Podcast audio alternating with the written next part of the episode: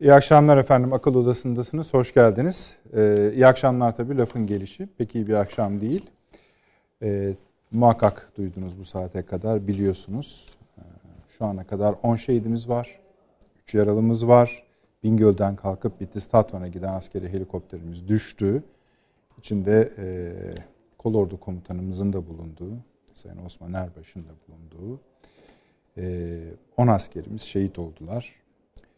Üçünde tedavileri devam ediyor. Biraz önce Sayın Cumhurbaşkanı e, Sayın Erbaş'ın ailesiyle görüştüler. E, bunun üzerine gelen bütün haberleri zaten program esnasında yeni gelişmeleri nasıldır, ne olduğu üzerine çok fazla konuşuluyor. Biz de gayret edeceğiz. Bu akşam e, Fahri Erener Paşa'nın özel notları olacak bizim için. Çünkü kolordu komutanımız arkadaşıydı. Paşam okuldan? Harbi.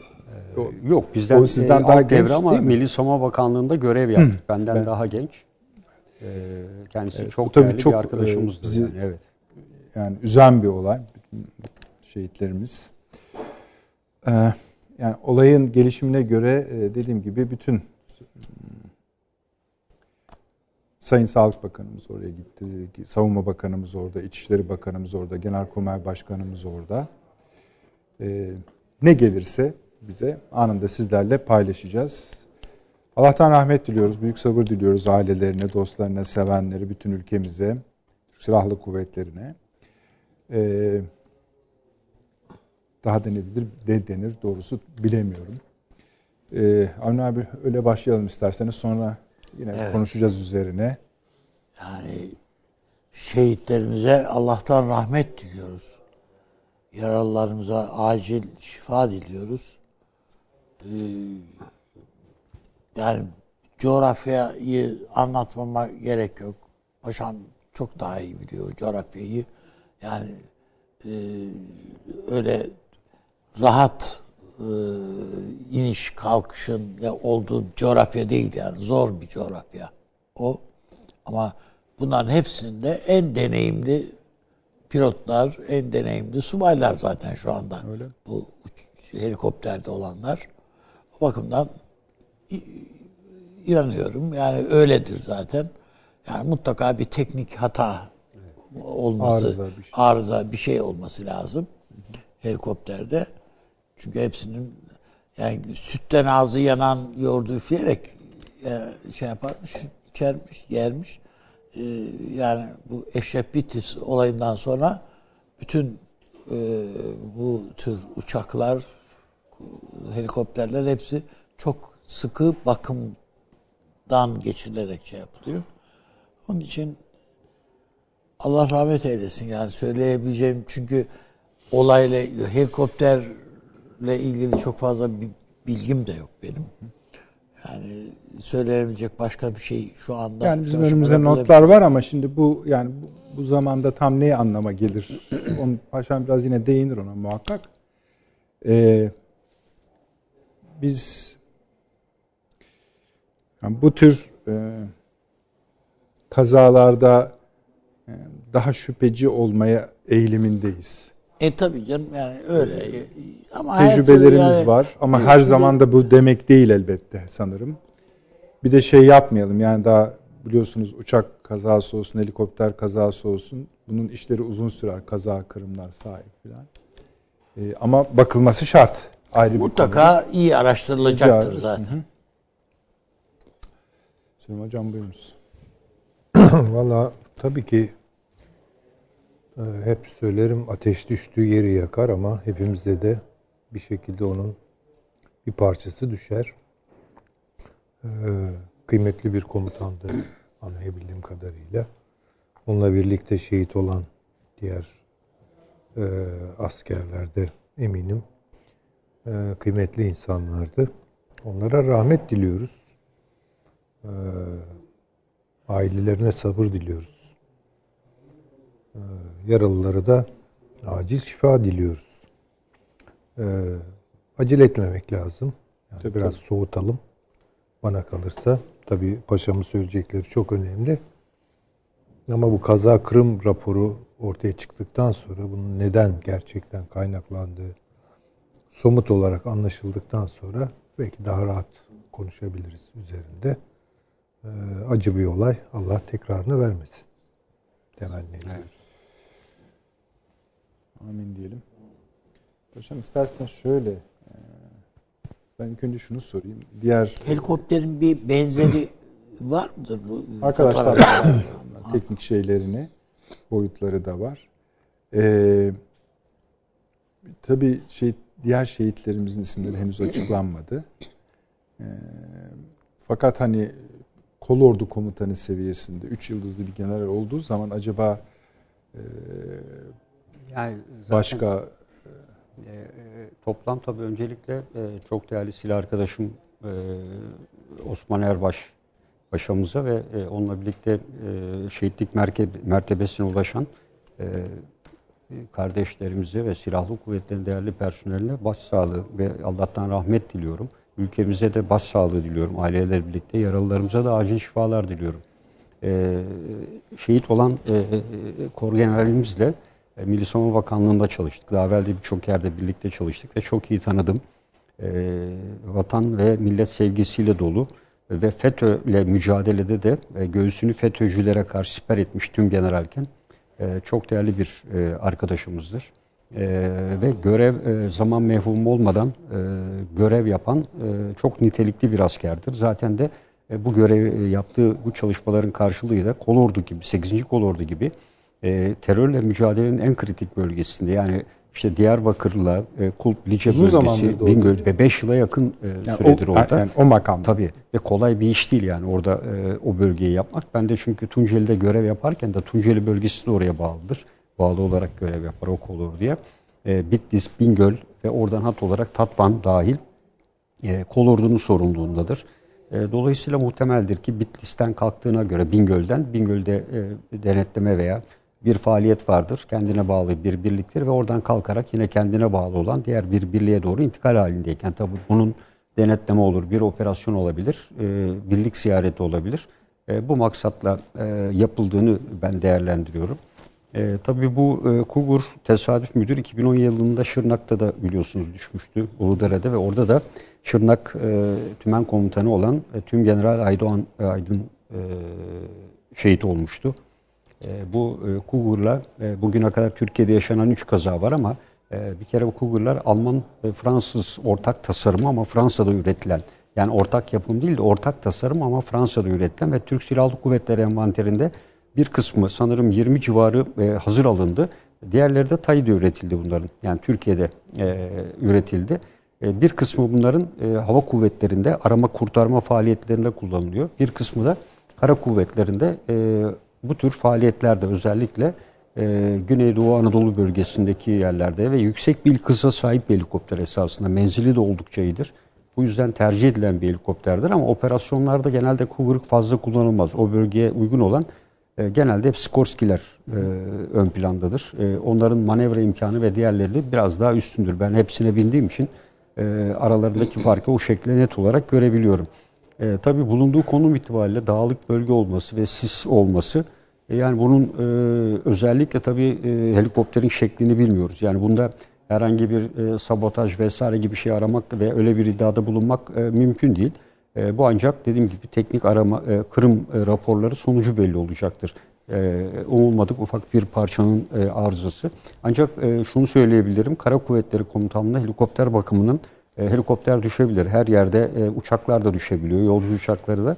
E, bakımlarının üst seviyede olduğunu her zaman ifade edebilirim. Yani bugüne kadar işte medyada da bugün yer aldı. Yani Cougar'ı e, bununla işte kötülemek gibi bir şey veya bakım hatası demek için e, böyle bir şey erken mümkün değil. E, bugüne kadar evet 3 vaka e, bu helikopterin karıştığı ki 1996'da envantere giriyor bu. Şey e, e, ama tabii bunlar e, bir tanesi Kuzey Irak'ta e, terör terör örgütleri tarafından atılan füzeyle. E, diğeri Isparta'da eğitim uçuş sırasında tele takılarak, diğeri de Şırnak'ta yine e, tel veya orada da nasıl olduğu tam olarak daha sonra rapor tabii kaza kırım raporunu bilemediğimiz için onda yayınlanamadı. E, ama e, üst rütbeli e, önemli bir isim e, Aydoğan Babaoğlu ve o da ilginçtir. Yani o da terörle mücadelede bu FETÖ'cülerin itiraflarıyla e, maalesef e, cezaevinde yatan aynı fakat çıktıktan sonra da aynı dirayetle ve Ergenekon vesaire konularında e, Şırnak gibi riskli bir bölgede görev yapan e, değerli bir e, silah arkadaşımızdı. E, burada e, tabii e, şu anda 10 şehidimiz, 3 yaralımız var. Yani bir kere bunların içerisinde bilemiyorum tabii yaralılar arasında mıdır? En az 2 pilot, bir teknisyen var. Yani helikopteri kullanan bunlar çift motorlu helikopterlerdi. Diğerlerine göre avantajı da burada. Yani motorlardan biriyle ilgili bir teknik bir problem olduğunda diğeriyle de gidebilir. Öyle bir e, avantaj var. Mesela Skorsky'lere ve diğerlerine göre. E, tabii iki pilot bir teknisyen yaralı mıdır e, veya e, şehit mi olmuşlardır onu bilemiyoruz. Esasında ee, bana evet. şu anda e, liste geldi. Evet. E, şehitlerimizin isimleri, memleketleri var ama şu saatte bunları vermek doğru değil. Tabii. Yani ailelerine ailelerine ulaşıldı, ulaşılmadı bilmiyoruz. Muhtemeldir. Ee, Verildiğine göre ailelerine yani çok ulaşım olma ihtimali biz kuvvetlidir. Yine, Çünkü biz evet. yine şey yapalım paşam. Yani o 2-3 dakika tabii. gecikmeyle tabii tabii yani e, o bir şey kaybetmeyiz. E, kısmı önemli değil. Dediğim gibi yani bu bir e, operasyon sırasında tabii o bölgelerde şu anda e, hava şartları nispeten iyi. Derin kar var. Yani 3-4-5 metreye yakın e, bölge karlı ama e, burada Bingöl bölgesi de kritik bölgelerden biri. Tatvan bölgesi de. Tatvan'ın e, birliğin sorumlu olduğu harekat operasyon bölgesi de riskli bir bölge. E, dolayısıyla kendi sorumluluğunda bayağı geniş kapsamlı bir bölge olan e, bir kor generalimizdi. 8. kolordun önemi de burada zaten. Yani ben de o kolorda görev yaptığım için bölgesini çok iyi biliyorum. Oradan geniş bir alana ve terör örgütünün doğu batı kuzey güney istikamette bütün geçiş noktalarını kontrol altında tutmaya çalışan güçlü bir Tugay'dır. E, o yüzden dediğim gibi yani muhtemeldir ki e, Bingöl'deki Tugay'ı dediğim gibi denetleme operasyon olabilir. Onu bilemiyoruz tabii bölgesel faaliyette arkasından da yine kendisine bağlı diğer bir birliğe doğru e, seyir halindeyken e, olay meydana geldi. Öyle e, evet. Şöyle e, şimdi mesela ilk emareler yüksek yani çoğunlukla yani şu ana kadarki işaretler kazaya ya da bir teknik arızaya. Evet işaret ediyor.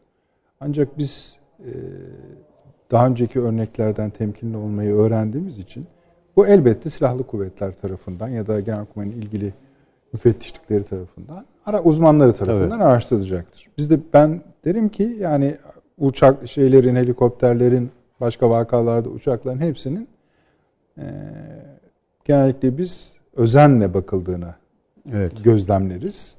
Ama bu sefer dahi olsun hepsini yine baştan evden geçirmekte yani biz takip etmekte fayda var gibi geliyor. Yani e, şimdi acımız o büyük. kasa uçakları e, kazalarıyla alakalı yani. olarak ee, ne, bir de sanki siz, uçaklar hani uçan tabut falan diye e, öyle anılıyor. Evet öyle. Yani evet. Kasa olayı diye de tarihe geçti yani. Evet. Kitaplar yazıldı hakkında evet. vesaire vesaire. Ne, ne zaman? Ama onlara ilişkin o kazalara ilişkin. 1996. Ben ee, hani daha mı erken diye hatırlıyorum. Yok 96'da alındı. 90 97'de e, Silahlı Kuvvetler envanterine girdi. Yani ben e, o sırada görevdeydim. Zaten Genelkurmay karargahındaydım. Onların e, toplantıları da yakından takip ettiğim için süreci o tarihte gelinmişti. Yani dediğim gibi e, 20 civarındaydı. Hazır satın alındı. Diğerleri de e, yapılan anlaşma kapsamında TAİ'de e, üretilip e, bir kısmı hava kuvvetleri envanterinde var. E, bir kısmı da bunun kara kuvvetleri envanterinde yer alan 20 e, civarı e, iyi tam tesisat asker taşıma kapasitesi var. Yani o açıdan bir timi olduğu gibi taşıyabilen bir helikopter. Yani Sikorsky'ler de ona yakın taşıyor. Tam o sayıya bazen çıkılabiliyor rakıma bağlı olarak ama Cougar'ların özelliği buydu. Yani daha evvel dediğim gibi yani üç kazaya karıştı ama bu üç kazanın... Seyahat sebebi ne olabilir? E, seyahat sebebi iyi. Ben yani kendine bağlı e, bir Tugay'dan diğerine gittiğine göre e, muhtemeldir ki e, ben e, büyük çaplı bir operasyon olsaydı iki birlik arasındaki karargahlara gitmezdi. Yani büyük çaplı bir operasyon arazideki bir komuta yerinden e, sevk idare edilir. Birlik karargahlarına bu durumda gidilmez. Muhtemeldir ki birliklerin denetlenmesi veya yapılan bir faaliyetini e, görmek e, maksadıyla e, ben yapıldığını düşünüyorum. Ya da bir faaliyet öncesi birliklerin hazırlık durumunu tespit etmek e, maksatlı da olabilir. E, dediğim gibi yani bölge kritik ve hassas bir bölge. E, o yüzden de e, değişik e, maksatları olabilir ama her an için terörle mücadeleye e, hazır olan ve çok başarılı görevler ifade eden, başta Bingöl Tugayı olmak üzere çünkü e, o, onun bölgesi çok çok daha kritiktir. E, bir tarafa gidersiniz işte Elazığ üzerinden e, Tunceli e, ile bağlanır. E, hemen kuzeyinde e, Bingöl'e gidersiniz. Meşhur Sey ormanları ve oradan kuzeye doğru gidersiniz. E, kuzey, güney, doğu, batı istikametteki bütün terör örgütünün geçiş noktaları. Ve aynı zamanda iklim şartlarının sert olduğu bir bölge. E, biliyorsunuz Bingöl tabi dediğimizde geçmişte de e, maalesef e, kötü izlenim 33 yerimizin şehit olduğu e, Bingöl'ün o meşhur e, rampasının ötesi Elazığ gidiş yolu üzerinde olduğu bir bölge. Yani hemen güneyine giderseniz işte oradan Lice, Kulp e, bölgesiyle Diyarbakır bağlantısı olan bir yer. E, Genç ilçesiyle. E, oralarda terör örgütünün arazi yapısından da istifade ederek çok ters kompartıman dediğimiz çok sayıda terör eylemi estirdiği zamanında ama şu anda ciddi anlamda etkisi hale getirildiği bir bölge olarak düşünebiliriz. E, komutanın e, FETÖ'yle mücadelesine ilişkin de E, tabii yani o 15 Temmuz günü medyada da yer almıştı. E, FETÖ'yle mücadelede e, askerler veya şeyleri kışlalarına dönmesi, faaliyetin durdurulması için E, çok ciddi bir şekilde elbisesinde giyerek e, hala ekranlarda onun görüntüleri vardır sanırım. E, o Var. zaman e, Adana'daydı. Şimdi az evet. önce baktım. Ee, o o güne ilişkin 15 evet. Temmuz'a ilişkin ee, o, o gecenin e, Türk Silahlı Kuvvetleri'nin e, olaya müdahil olmasında, daha doğrusu ülkeyi, vatanı ve Türkiye'ye bağlı olan e, subaylar arasında e, kritik görevde olanların başında e, gelen e, bir isimdi. E, arkasından sanırım e, Güneydoğu'daki operasyonlarda, özellikle sınır ötesi operasyonlarda da e, ben görev yaptığını e, değerlendiriyorum. Çünkü onlar tam e, o görevler açıklanmıyor. Hı hı. E, o açıdan da e, tecrübeli ama en büyük özelliği dedim müthiş bir görev adamıdır. Yani 7-24 ee, saat e, çalışan, e, üstlerine ve milletine çok bağlı gerçekten.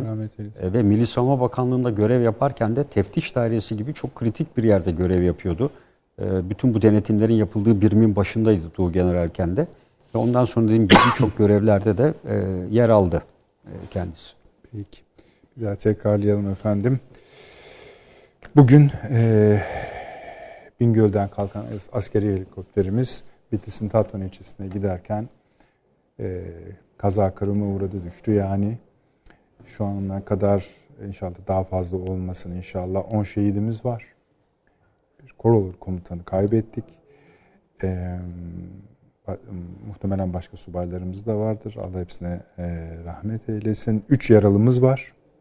Şu an e, Milli Savunma Bakanımız, İçişleri Bakanımız, Genelkurmay Başkanımız bölgeye hareket etmiş durumdalar. Hatta varmış durumdalar. Öyle de söyleyebiliriz. Ee, şimdi bir reklam arası verelim. Dönüşte bir nefes alalım, sakinleşelim. Öyle diyelim en azından. Ee, sonra devam edeceğiz efendim.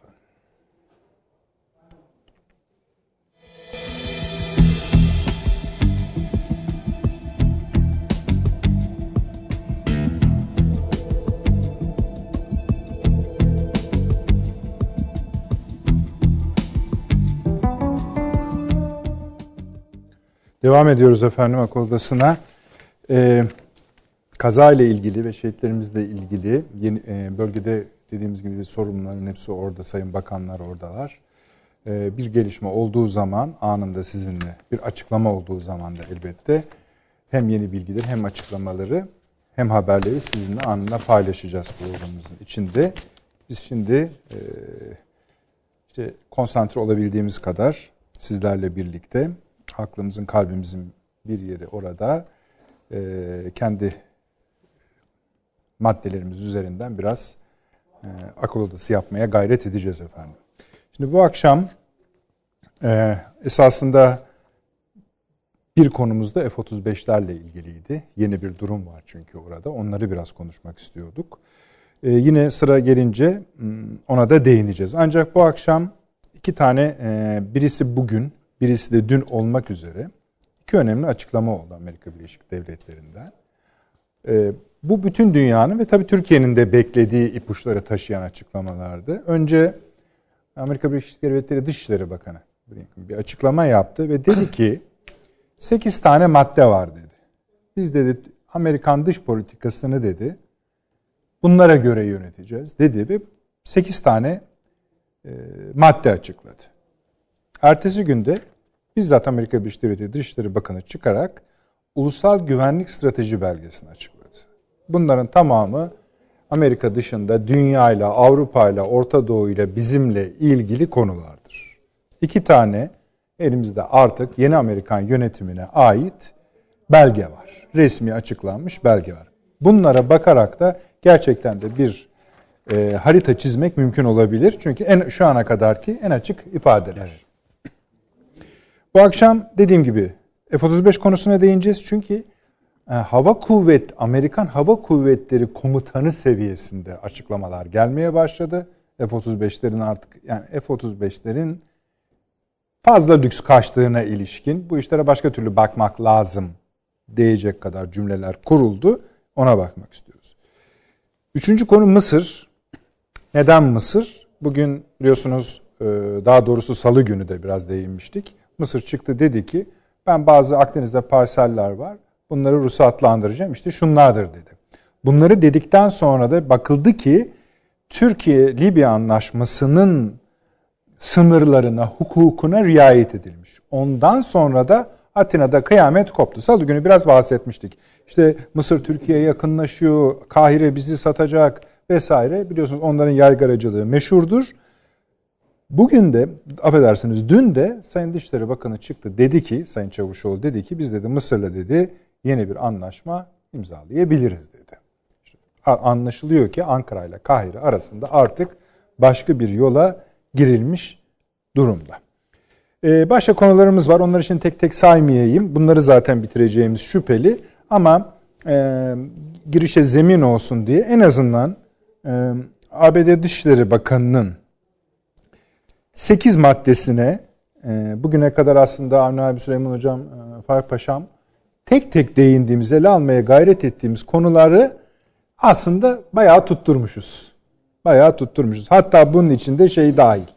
Hani bu çevre iklim duyarlılıkları, Green Deal vesaire vesaire. Ben hepsini okumayacağım. Sadece başlıklarını söyleyeceğim ama dikkatimi e, çeken biri mesela 8 nolu madde direkt olarak Çin. Tek cümle. 21. yüzyılın en büyük jeopolitik sınavı Çin'dir diyor.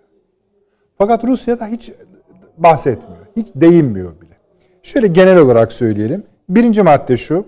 Dışişleri Bakanı'nı söylüyoruz henüz efendim. Salgın. Buna bakacağız diyor. İki, ekonomik kriz. Dünya çapındaki boyutu önemlidir diyor. Bunu ele alacağız diyor. Üç, bazı maddeleri tamamen okuyacağım çünkü önemli. Tehdit altında olan demokrasilerin demokrasinin yenilenmesi. Bunun ne demek olduğunu merak ediyoruz. Diğer ülkelerin önemli reformları yapmaları, kötü yasaları ortadan kaldırmaları, yolsuzlukla mücadele etmeleri konusunda cesaretlendirilmeleri ve demokratik davranışın teşvik edilmesi. 4. Göçmenlerle ilgili bir hassasiyet var. 5. ABD ve müttefikleri ve ortaklarıyla ilişkilerin yeniden canlandırılması. 6. iklim değişiklikle mücadele edilmesi ve yeşil enerji devriminin yürütülmesi. Biz tam devrime gelmiş miydik onu bilmiyorum Süleyman Hocam ama anlaşıldığı kadarıyla onlar gelmişler. 7. ABD'nin teknolojideki liderliğinin güvence altına alınması.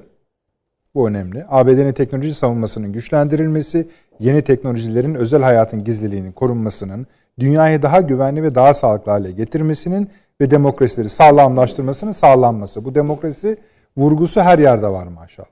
8 bahsettik Çin. Büyük sorun diyor. En büyük jeopolitik sınav diyor. Ve böylece maddeler kapanıyor. Dediğim gibi kendi konuşması da var ama özü bu. ABD Başkanı'nın konuşmasına gelince e, bunu daha genel bir çerçeveye oturtan açıklamalar. E, ama onlardan da bahsetmemiz şart. Şöyledir efendim. Diyor ki ulusal güvenlik stratejisi üst başlığını taşıyor ama Amerika'nın avantajlarını yenilemek asıl başlığı. Yükselen milliyetçilik, gerileyen demokrasi, Çin, Rus, Amerika'dan, ABD başkanından bahsediyoruz. Çin, Rusya ve diğer otoriter devletlerle artan rekabet ve hayatımızın her yönünü şekillendiren teknolojik devrimin yaşandığı bir dünya ile karşı karşıyayız. Daha önce benzeri görülmemiş zorluklar ama aynı zamanda benzersiz fırsatların olduğu bir dönemdeyiz. Bu 24 sayfalık bir efendim konuşma, belge, strateji belgesi. en temel avantajımızın yani demokrasinin yeniden canlandırılması ile başlayacağız. Yani buramızı daha şimdiden buramıza kadar geldi. Dünyamız bir dönüm noktasında. Küresel dinamikler değişti. Günaydın yani öyle söyleyelim. Yeni krizler dikkatimizi gerektiriyor. Dünyamızın gelecekteki yönü konusunda tarihi ve temel bir tartışmanın ortasında olduğumuzu düşünüyorum. Karşı karşıya olduğumuz zorluklara bakınca otokrasi, otokrasinin en iyi yol olduğunu savunanlar var. Bir de değişen dünyanın zorluklarını karşılamada demokrasinin önemli olduğunu anlayanlar var. Ben özgürlük, refah, barış ve onurun anahtarının anahtarının demokraside olduğuna inanıyorum. Diplomasi ilk çözüm aracı olacaktır. Bütün metinlerde silah kullanmanın en sona bırakıldığını görüyoruz. Başka ABD ordu AB burasını da ilginç buldum. Siz nasıl buldunuz bulacaksınız bilmiyorum. ABD'nin ordunun sivil kontrolü geleneğine ve sağlıklı sivil asker ilişkilerine dayanacaktır. Hiç böyle bir şey ikaz var mıydı bilmiyorum daha önce. Bir iki noktalar var. Yeri gelince konuşuruz. Afganistan'a ilişkin yapacaklarını anlatıyor. Orta Doğu'ya ilişkin, İran'a ilişkin bakışları var. Ben lafı fazla uzatmamak için burada kesiyorum. Böylece anlıyoruz ki bir demokrasi çok önemli bir şey. Bunu öğrendiğimiz iyi oldu. Bilhassa bunu bize uzun zamandır anlatmayan Amerika Birleşik Devletleri'nin hassasiyetini bir kez daha öğrendik ama burada tehlikeli olan şudur bence artık. Bilmiyorum siz ne diyorsunuz. Bunu her yere göndereceğiz diyor. Orduyla göndermeye gerek yok. Kendi yöntemimizi de kullanabiliriz diyor. İki metin hem Dışişleri Bakanı'nın metni hem ABD Başkanı'nın metni tamamen örtüşüyor. Bu da çok doğaldır. Birisi onun, diğerinin açmadığı konuları açıyor. Diğeri de diğerinin e, atladığı yerlere dokunuyor. Böylece bir tam fotoğraf elimizde bulunuyor. Evet abi aldınız mı dersiniz? Evet. Tamam. Bize anlatın o zaman şimdi. Yani bu aslında Bush'un bir Baba Bush'un bir konuşması vardı. Adam diyordu ki Amerika'nın çıkarları vardır. Bir de diğerleri vardır. Değil mi? Prensip buydu. Bu hatta e, neokomların da şeyi ilkesi. E, şimdi şu okuduğun, sıraladığın şeylere baktığımızda ben ne yaparsam bunun bu burada yeri var bunun diyor adam tabii. esasında. Vururum da yani tabii, tabii. Yani, efendim e, demokrasi getiriyorum dese ne diyeceksin ya adama? Hani otoriter yani, devletler var diyor yani. Her e, şey. Yani, işte, yani. yani ne gerekiyorsa onu yapacağız diyor. Sizi sevmiyorsa otoriterdir Avni Bey dedi mi tamam. Tabii yani. Otokrattır öyle söyleyeyim. Yani o taşa taşı oraya oturtturur. Bak evet. diplomasiyi de denedik olmuyor senden. Hani Nus ile uslanmayanın falan Böyle diyerek gel, üstüne gelebilir. Ee, ben bunların içerisinde ben ne yaparsam o doğrudur. Lafından başka yani özeti bu. Herhangi bir şey görmedim. Amerika bir karar verecek. Bu karara hepiniz saygı gösterin ve uyun diyor adam. Özeti. Hı hı. Ve bunu işte uygun cümlelerle yerli yerine oturtturun. Yani iyi olur oturtturursanız. Ee, benim ne demek istediğimi anlıyor musunuz? Gözümün içine bakın filan. Yani cümleler aşağı yukarı böyle. Dışişleri Bakanı açıklarken dedi ki 8 madde Amerikan halkına göre dedi kurgulanmıştır. Yani on, kibarca onların anlayabileceği şekil. Ha, Amerikan başkanı ha yani Amerikan başkanınki daha küresel şeyler içeriyor. Yani kapsayıcı. Ama evet, zeminleri aynı. Müttefiklerimiz ve ortaklarımız diyor. Evet. Burada bir tabir var. Hı hı. Çünkü biliyorsunuz PKK ortak statüsünde. Hı hı. Müttefik, biz sözde müttefikleri var. Bir de has müttefikleri var adamın. Yani işte ki herkesin oturacağı yer belli yani. Burada yalnız karşı olduğu işte Çin'i oturtturmuş ayrı yere. Ee, önemli bir şey Rusya'yı hiç saymadı dediniz. Şey saydı. Dışişleri, Başkan sayıyor, Dışişleri Bakanı evet, saymadı. Dışişleri Bakanı saymadı. Başkan sayıyor ama. Hı. Neyse onu o da herhalde muhtini mutlu etmiştir. Başkan bizden söz, söz etti hiç değilse diye filan. Böyle bir demokrasiyi çok önemsiyorlar. Bunu da e, ikisi de yani her olduk. satırda. Evet. Her satır. Bu demektir ki çok kötü gelişmeler olacak. Yani işte öyle mi denir abi? Yani bu, bu bu kadar önemsediklerine göre bunu e, ve daha ilk işaretler olarak Suriye'ye askerler gönderiyorlar bilmem ne de yığınaklar yapıyorlar falan yani bütün bunlar olduğuna göre demek ki başımıza gelecek kötü şeyler var. İşte Yunanistan'daki yığınakları ne yapacağız? O Dede Ağaç'taki, şuradaki, buradaki. Bütün o Karadeniz'e ilişkin geçen programda konuştuk. Ee, bütün bunları nereye koyacağız? Ee, İran'ın sanki Amerika ile ortaklaşaymış gibi bu Sincar'da giriştiği tuzakları ne yapacağız, nereye koyacağız? Demek ki bir Tahran'la bir alttan bir temas mı var, ne var? var, var Onları filan herhalde düşünmek, etmek de lazım. Yani Tahran'ın dünkü açıklaması mesela, e, üst düzey açıklaması. Ya şu yaptırımları biraz hani biraz yapın da kavuşalım. Ya yani se- kavuşalım mı diye yani. İran'ın söylediği şu. Yani bizde seçim var. Kaçıma Seçime fazla. gidiyoruz. Bizim elimizi biraz güçlendirin diyor. Rafsanjani. Evet. Tamam yani ruhani de öyle yani. Bir, benim elimi biraz güçlendirin. Halkta da bir homurdanma var. Yani benim iç siyasette satabileceğim bir şeyler ver bana diyor Amerika'ya. O yeter. İran halkını e, ben oyalayayım, idare ederiz yani bir süre falan diye. Muhtemelen e, Türkiye ile e, Irak'ta kapışma işini İran'a havale ettiler. Onu yapacak. Yani bir daha söyleyin onu.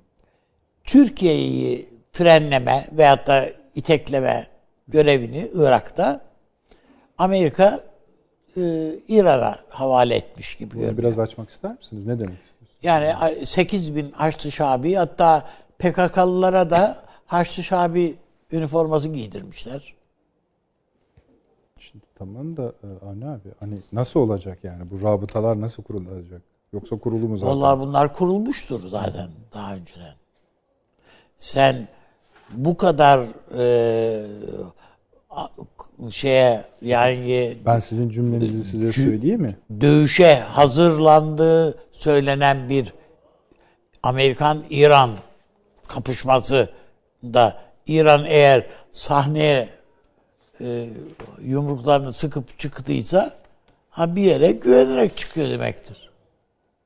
Yani az bir cümle kurmadınız esasında. Ya da şöyle söyleyeyim. Bu cümlenin kuru şu ana herkes görüyordu da şimdi Hiçbir kuru. inandırıcılığı yok. Mesela İran'ın bizim e, protestomuzda Büyükelçiyi de Ankara'da Ankara'da davet ettik ve ne demek istiyorsunuz siz diye işte bu Bağdat'taki Büyükelçinin yaptığı açıklama evet. Türkiye Irak'ı terk etsin açıklamasıyla Efendim hiç mühim değil yani yanlış anladınız maksadı yani falan o değil onu demek istemedi falan şunu demek istedi falan. Yani bunların hepsi e, deneyimli diplomatlar Tahran'ın bilgisi dışında konuşması mümkün olmayan bir diplomattan söz ediyoruz. Sonra Acemi İran bir... Dışişleri Bakanı'nın bakanların açıklamasını da yani Türkiye'nin gönlünü alan açıklamasını da görmeyelim. Diyor. Hiç tabii yani, görmeyelim tabii. çünkü e, gerçek Türkiye'ye ilişkin gerçek yaklaşımlarını Sayın Cumhurbaşkanımızın Laçin şiirini okuduktan sonra Biz gördük İran meclisinde yapılan konuşmadan gördük. Türkiye'ye nasıl baktıklarını anladık. Tabii. Ondan sonra da gönül almaya çalışmışlardı. Ha, tabii. Yani tabii, ya boş verin adam fevri bir adamdır yani mühim değil. Kulak asmayın dedik, dediler falan. Onun için ben e, Ankara'nın bütün bunları değerlendirdiğini düşünüyorum e, İran'ın bu Gara hadiseden dolayı gayet mutlu. Çünkü o bölge e, İran açısından gayet sıkıntılı bir bölge idi. Hem Kandil hem orası sıkıntılı bir bölgeydi gayet. E, PKK'yı da yüreklendirdiler. Dikkat edin yani e, PKK'nın son dönemde hatta sadece PKK'nın değil, o bölgede IŞİD dahil, DH dahil yani efendim e, bu El-Kaide bağlantılı bir takım gruplar dahil hepsinin Türkiye'ye bir sızma teşebbüsü hepsinde yakalıyoruz yani de. Ama eylem için Türkiye'ye saldırdıklarına yani e, eğer ki doğrudur yani İçişleri Bakanlığı'nın o manada açıklaması 300'e yakın eylem önlen, önlenmiş vaziyette. Ya bu nereden birdenbire tekrardan bitik anlandı bunların? Onun için ben e, Türkiye'nin bu güvenlik değerlendirmesini bir şekilde yaptığı, yapacağı kanaatindeyim. Bir anda bakıyorsun e, Yunanistan adeta savaş çıkarmak için uğraşıyor kardeşim. Yani biz altta bu, bugün biz alttan alırız. Bizim komutanlarımız ya bunun maksadı budur diye şey yapabilir. Ama bir tane subayın tepesi atar bir şey yapar. Bir anda iş ip kopar yani bu işte. Yunanistan bunu nasıl göz alıyor? Ve alıyor demek ki. Bu kadar yüreklendirdiklerine göre Yunanistan'ı, Yunanistan kendi cesaretiyle değil, mutlaka Amerikan bilgisi dahilinde bu şeyi yapıyor. Bu kışkırtmayı yapıyor. Onun için e, Türkiye'nin e, sert bir döneme kendisini hazırlaması gerektiğini düşünüyorum. Ve çok yönlü olarak. Tabii çok yönlü olarak. Bu arada inşallah bu Mısır anlaşması gerçekleşir ve sadece pet, şey bu e, doğalgaz işte arama şeyinden kalmaz. Onun ötesinde de Mısır'la irtibatı. Zaten o herhalde hallolsa Siyah- yani o deniz meselesi hallolsa Yani o daha bir kapı açacaktır. da Eğer mümkün olursa efendim Suriye ile de bir şeylere bakmak gerektiğini düşünüyorum ve Bu sizin keza- dediğiniz tabii İran meselesi evet. Astana'yı da etkiler, Suriye'yi Hepsini de etkiler, hepsini yani Burada etkiler Türkiye'nin pergeli yani t- Ankara'da tutmak kaydıyla ama mutlaka Rusya'yı içine alan bir halkanın bir hattın içinde tabloya bakmasının önemli olduğu kanaatindeyim ben. E, çünkü aynı dertten muzdarip Rusya'da. Ha burada bizden farklı olarak İran'ı gözden çıkaramazlar. Biz hani biz gözden mi çıkaralım diyorum. Hayır yok. Asla böyle bir şey söz konusu değil. İran'la savaşalım mı? Hayır. Kesinlikle böyle bir şey söz konusu olma. Değil yani. Türkiye böyle bir şeyden zarar görür. İran'ın kendi kendine parçalanmasından da biz zarar görürüz. öyle öyle istem yani böyle bir şey Yani, istemeyiz yani yani. asla böyle bir şey Ya istemeyiz. esasında bu dört ülkenin yani güneyimizdeki üç ülkenin herhangi bir şekilde parçalanmaması gerekiyor. Evet. Ama yani eğer parçalanacaksa da parçalanır kardeşim. Zorla bir arada tutacak halimiz yok bunları. Gayet tabii de işte yani ne kadar bunu engel Ama- olmaya çalışırsak iyi.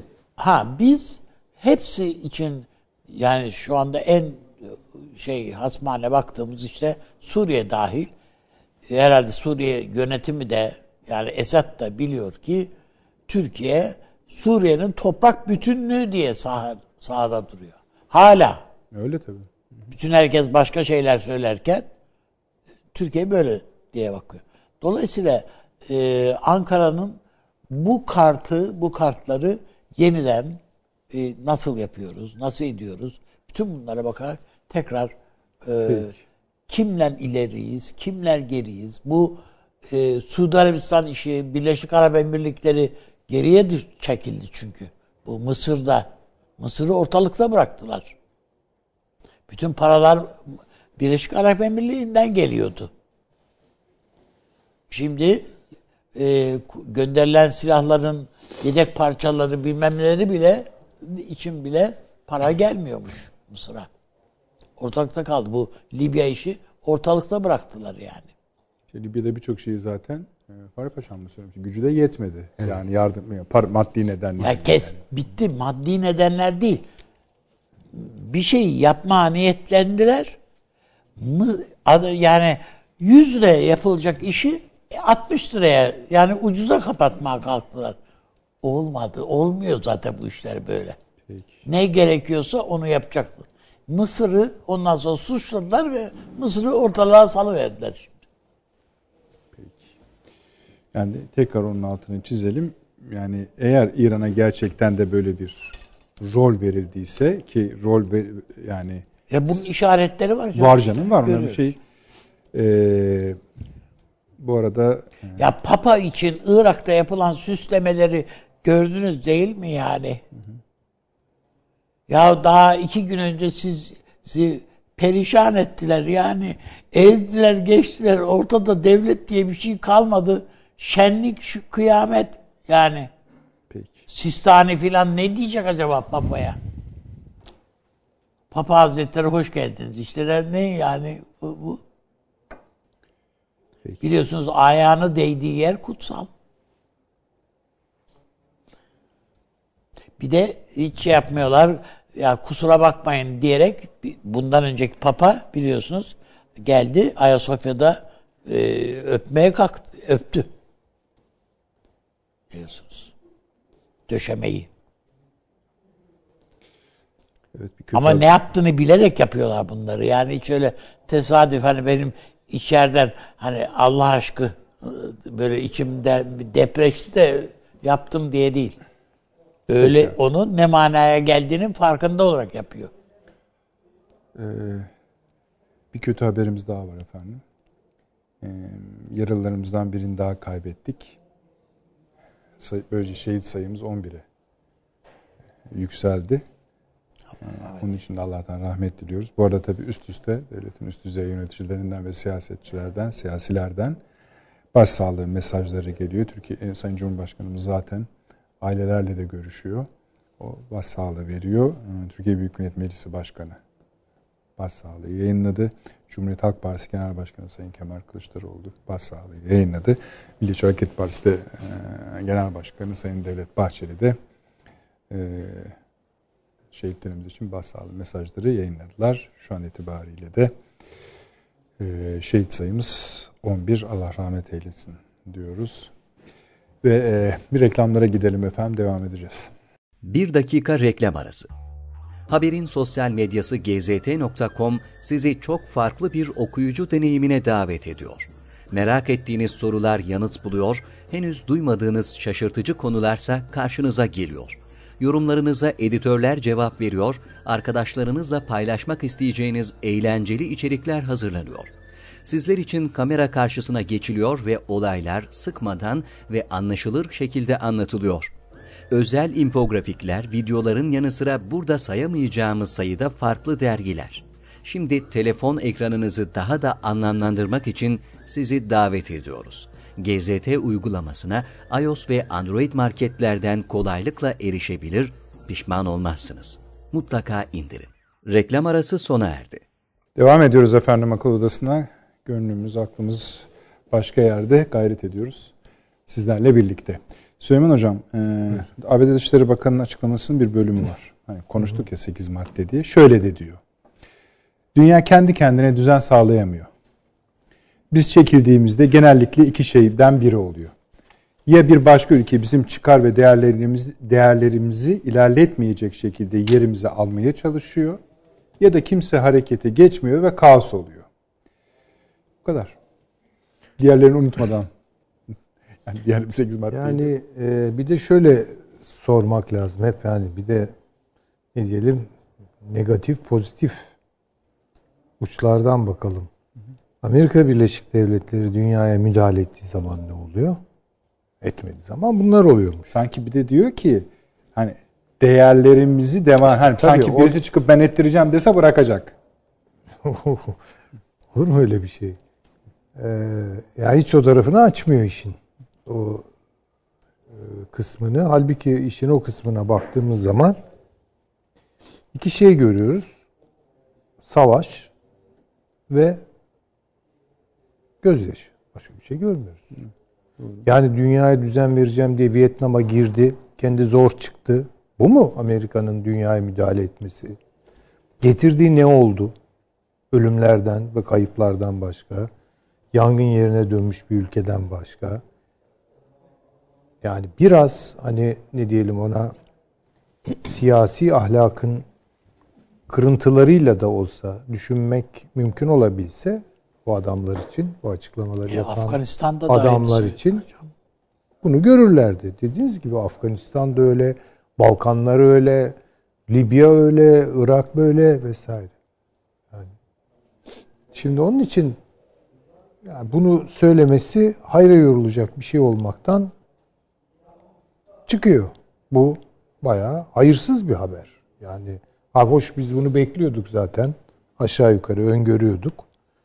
Ama bunu deklare etmiş oldular. Kesinleştirmiş oldular. Şimdi elimizde tabii bir metin olunca hani daha soğukkanlı düşünmek ve daha boyutlu düşünmek mümkün hale gelebiliyor. Şimdi 8 madde de toplamışlar dış politika açılımlarını. Ee, Bunlar e, düz okunursa bir yere kadar götürür bizi. Ama Evet. biraz Amerikan başkanının dediklerinde yani ikisini Az- de fark etmez. aslında yani tam yani 24 sayfa olduğu için bir baştan bir şey yapmak. Birbirlerini tamamlıyorlar ama. Tabii doğru. Hayır, doğru, tamamladığı haklısınız. muhakkak ama yani şöyle benim vurgulamak Buyurun. istediğim düz açılımları üzerinden değil ifadelerin Gayet tabii.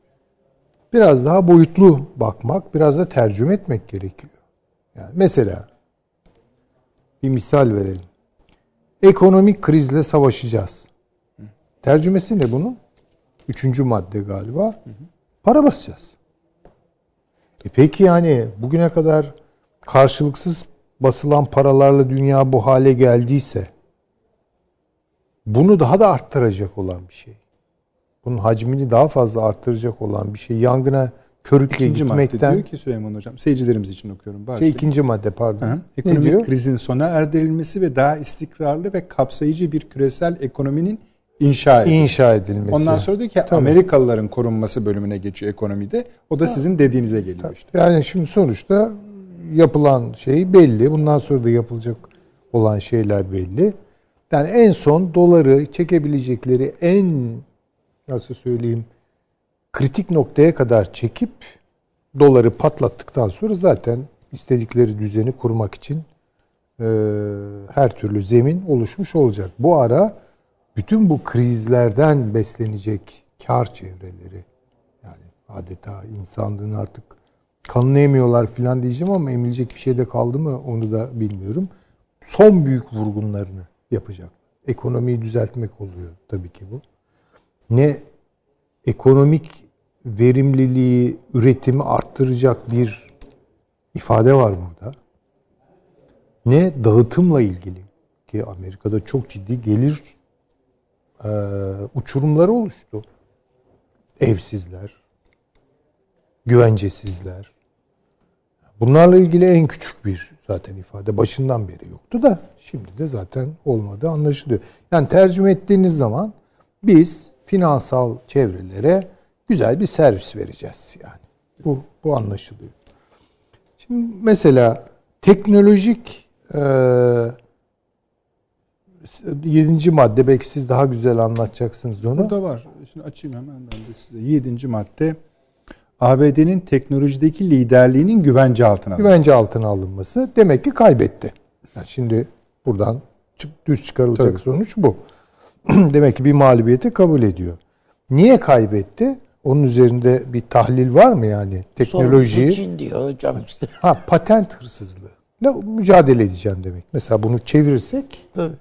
patent hırsızlığıyla mücadele edeceğim. Çinli öğrencilere katı e, vize Kaçıncı uygulamaları maddeydi sizin söylediğiniz gibi? Bu Yedinci. mesela yedinci madde. Sekizinci maddeye bakarsanız anlarsınız. Ve 8. Yedinci madde ithama erdiriyor onu. Taçlıyor ya da daha e, doğru bir ifadeyle Çin'le uğraşacağım.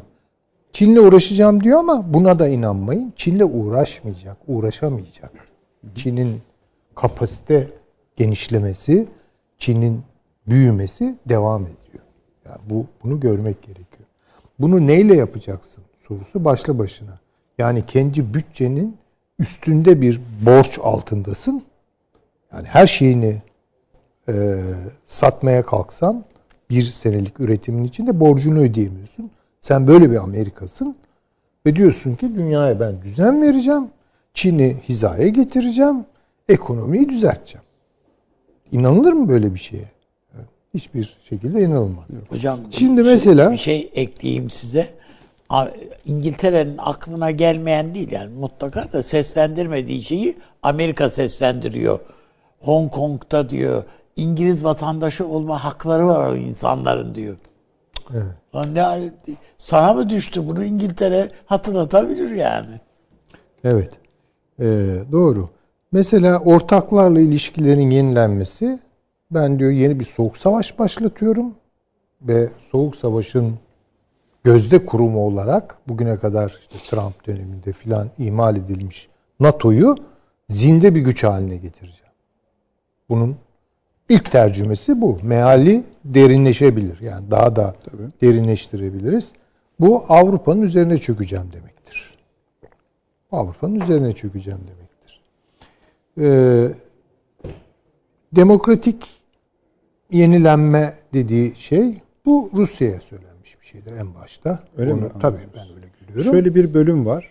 Diyor ki Dışişleri Bakanı'nın konuşmasında demokrasiyi maliyeti yüksek askeri müdahaleler ya da otoriter rejimlerin güç kullanarak devrilmeye teşebbüs edilmesi aracılığıyla teşvik etmeyeceğiz. işte Bu taktiklerin geçmişte denendiğini beceremediğimizi, Fakat Biden yüzümüze gözümüze bulaştırdığımızı biliyoruz. Peki. Biden yönetiminin bunu farklı şekilde yapacağı. Tabii. Bu da Onu da nasıl olacak? söyleyebiliriz. O CIA'ye geliyor işte. Kışkırtıcılıkla olacak. bu. Tabii işte. Yani, şey var tabii ki. hani e, 28 Şubat'ta bizde bir manşet vardı. Artık e, silahsız güçler yapacak işleri diye. Evet. Yani e, Rusya'ya, Türkiye'ye gösterilmiş bir kart. yani. Bakınız bu sadece hani basit olarak ya bizim istediğimiz tipte bir üye değil Türkiye meselesi değil. Çok daha ağır bir kavram kullandı e, bir yetkili Amerika'da. Serseri devlet olmaya Rus doğru gidiyor. Haydut devleti. Haydut devlet. Ya bu ne demek ya? Evet. Bu ne demek ya? Bu Türkiye'ye müdahale. Bugün New York'ta çekmişler Stop Erdoğan Evet. diye Thames Var bu akşam konuşuruz. evet meydanında. Kim bunları finanse ediyor? Kim bunu kotarıyor? Kim bunu tezgahlıyor? Başladı yani. Şimdi bu da tabii çok e, bizim üzerimize alınmamız gereken yani üçüncü madde Rusya ve Türkiye'dir burada bence kritik olan. Tabii Kuzey Kore'yi de buna dahil edeceğiz. Çin'i de buna dahil edeceğiz. Onlar kendilerini dahil ederse Tabii de ki. yanlış yapmış olmazlar. Tabii ki değildir. Ee, şimdi benim için dediğim gibi yani metin ve bağlam ilişkisine bakmak lazım. Bütün bunları başarabilecek mi Amerika Birleşik Devletleri? O karatta değil artık. Kusura bakmasınlar. Ee, ne bir ekonomik güç olarak, ne bir siyasi güç olarak, ne bir askeri güç olarak dünya artık 1950'lerin, 45'lerin, 50'lerin dünyası falan değil. Hala çünkü kafaları orada. Şunu başından beri vurguluyoruz. Şimdi mesela ismi çok şık yani demokratlar geldi. Yani şimdi cumhuriyetçilik de fena ama cumhuriyetçilik deyince Amerika'da ya da cumhuriyetçiler deyince hep böyle bir işte yani özellikle bizim Avrupa merkezli düşünen Sağcılar entelektüeller arasında yani Amerika'ya böyle biraz itiraz etmek gerekirse oradaki cumhuriyetçi damara daha çok itiraz etmek. E Ama demokratlar zaten soldur. Yani daha Avrupa'yı düşünürler. Yani bize daha yakın düşünürler. Dolayısıyla onlardan da bize demokrasi gelir. Oralardan demokratik olarak beslenir. Bu çok yanlış. Niye yanlış? Çünkü bugünkü tablo Biden'ın arkasındaki ittifak neokon ağırlıklı. Ki cumhuriyetçilerin en böyle hani ana damarlarından birini oluşturuyor. Bugün oluk oluk kanı şeye taşıyor. Demokratlara taşıyor. Bunu görmüyorlar. Yani bu bunu bir kere hiçbir şekilde unutmamak gerekiyor. Ekonomiyi değiştireceğiz. İşte yeşil devrim yapıyoruz falan filan hikayeleri. Bu Şunu e, okudum ya e, Süleyman Hocam. Yani bu teşhisten bizim anladığımız bir şey var. Biz bunu çok önce söyledik. E, sizler paylaştınız, izleyicilerimiz dinledi. katkıda bulundular. Dünyamız bir dönüm noktasında küresel dinamikler değişti diyor. Kim diyor? ABD Başkanı. MGK kararını hatırlıyorsunuz. Evet. Hı. Yeni krizler dikkat gerektiriyor. Dünyamızın gelecekteki yönü konusunda tarihi ve temel bir tartışmanın ortasındayız. Ne o, onun biz aynı cümleleri kuruyoruz. Onun anladığıyla bizim anladığımız arasındaki fark nedir? Ya şimdi bir tabii o iki hiç alakası, hiç alakası hiç olduğunu yok, ben de zannetmiyorum. Yani metin tabii aynı dil, aynı kavramlar, küreselleşme, teknolojik gelişme, dijitalleşme kullanabiliyoruz ama bunları ne, ne niyetlerle ve hangi beklentilere dönük olarak mı? biz bu cümleleri kurduğumuzda sonunu şöyle bağlıyorduk. Artık Amerika eski Amerika değil. O da aynı niyette kuruyor olamaz mı? Evet hakikaten durum kötü diye olamaz mı? Tabii o zaman yani bunu söyleyen Trump da ama. Trump dedi işte ki Biden yani, da söylüyor. Söylüyorsa o zaman iddiasını gözden geçirsin. Dünyaya nizam vereceğim filan iddialarıyla evet, olmuyor hocam, ki Amerikan o. başkanlarının iddiası olması gerekmiyor. Onlar ama Amerika... bakın Trump'ın farkı oydu. Evet. Trump dedi ki ya artık evet. kapasite gidiyor. Oturalım işimize bakalım. Amerika'yı kapatalım. E, yapamadık dedi. dedi adam ya. Beceremedik ha. dedi. Peki başlığı yani, nasıl değerlendiriyorsunuz ABD Başkanı? Amerika'nın avantajlarını yenilemek. Yok kaybettik zaten diyor. Bunları yenileyeceğiz diyor. Bunları Yeniden yenileyemez. hale geleceğiz manasında o. Yenilemesine. Yani ama şu anda dezavantajlıyız Tabii, mı? Heh, tamam. öyle. Yenilemesine imkan ihtimali yok. Bu bir kapasite meselesidir. Hı hı. Bu iddiaya sahipseniz şuna bakılır. Bir bir güç çıkıp ben dünyaya düzen veriyorum derse mesela Cengiz Han bunu diyebilir vakti zamanında. İşte çünkü Cengiz Han'ın pazusuna bakarsınız, kılıcına bakarsınız. Değil mi yani? Timur diyebilir, fillerine bakarsınız. Fatih diyebilir, toplarına bakarsınız falan yani mesela. Askeri güçtür önce. Amerika Birleşik Devletleri'nin harcamaları en fazla yapan ülke olabilir. En birikimli ülke olabilir ama şu an ordusu yani ne Rusya'ya karşı ne Çin'e karşı yani kesin yüzde 1500 başarı kazanabilir diyebileceğiniz bir ordu değil. Tersi ihtimaller daha kuvvetli. Öyle bir savaşı Allah korusun tabii gitmesin oralar ama yaparsa, kazansa bile artık o aslında kaybettiği bir savaş olur. Yani bir galibiyetin içinde, bir zaferin içinde büyük bir mağlubiyeti yaşayarak çıkar. Ya böyle İkinci Dünya Savaşı'ndan sonra çıktığı gibi çıkmaz. Şimdi bakarsınız İkinci Dünya Savaşı'ndan sonra İngiltere'de galip devletler arasındadır. Öyle değil mi? Ama İngiltere çok zor durumdadır. Yani Almanya'dan bir derece iyidir. Onun da şehirleri bombalanmıştır. Oralarda da taş üstünde taş kalmamıştır. Neymiş? Galip. Neymiş? Almanya mağlup. Yani bu, bunlara dikkat etmek lazım tabii ki. Demek istediğim yani bir tür ideolojik bir rüzgar estirerek demokratizm üzerinden bunun demokratik olduğunu düşünmüyorum ben. Samimi olarak demokratik olduğunu şurada düşünürdüm. Biz aynı zamanda kendimizi de demokrasinin değerlerinden imtihan ediyoruz. Guantanamo üssünü kapatıyoruz. Oradaki toplama kampını kapatıyoruz. Oralarda e, işte e, yasal işkence adı altında kabul edilmiş işkence adı altında muamelede bulunan kimse, bu aklı kim verdiyse hepsini yeniden mahkemelik ediyoruz. Soruşturuyoruz derse ödeyeceğim yani tamam bunun üzerinde düşünün. Bahis var mı Guantanamo üstünden? Guantanamo'da olup bitenlerden o toplama kampıdır orası. Haber yok. E demokrasiye inanacağız yani şimdi Amerika'nın. Yani şunu demek istiyor. Ben de bu mükemmel işliyor. Dünyayı ben sınav edeceğim. Yani bir hoca edasıyla, bilmiş bir hoca edasıyla bunlar bunlar sökmeyecek. Bunların hiçbiri olmayacak. Amerika attığı her adımda göreceksiniz. Trump şey Biden döneminde tökezleyecek. Öyle. Avrupa'da tökezleyecek. İç enerjisi de burada müsait. Da, evet. Dış Bakın, araç gereçleri de müsait. Trump da geldi. Evet. Merhaba Şimdi dedi. esasında Şimdi şöyle. bakalım ne olacak oralarda. Çok güzel bir yere getirip bağladınız bence. Bu akşamın yani bu akşamki programın can damarlarından birisi oydu esasında izleyicilerimizle paylaşmak e, arzusunda olduğumuz. Çünkü bunları konuşacaktık. Yani ABD Başkanı bakın dünya için neler söylüyor, bizim için neler söylüyor. Bir gün önce de Dışişleri Bakanı çıktı. Dünya için ve bizim için, bölgemiz için ne planları olduğunu anlattı. Bu arada ben döndüm. Transatlantik İttifakı döndü. dediği zaman yani bu konuşmaların arkasını pekiştirmesi gereken tuğlaları, siyasi tuğlaları anlatırken bizim böylece sizin büyük iddianıza da dönmüş oluyoruz Avni Bey ve Süleyman Beyler. Avrupa ordusu meselesinde başka bir boyuta geçildi. Şimdi Paşam biraz ona değinecek. Evet. Bu önemli bir konu. Neden?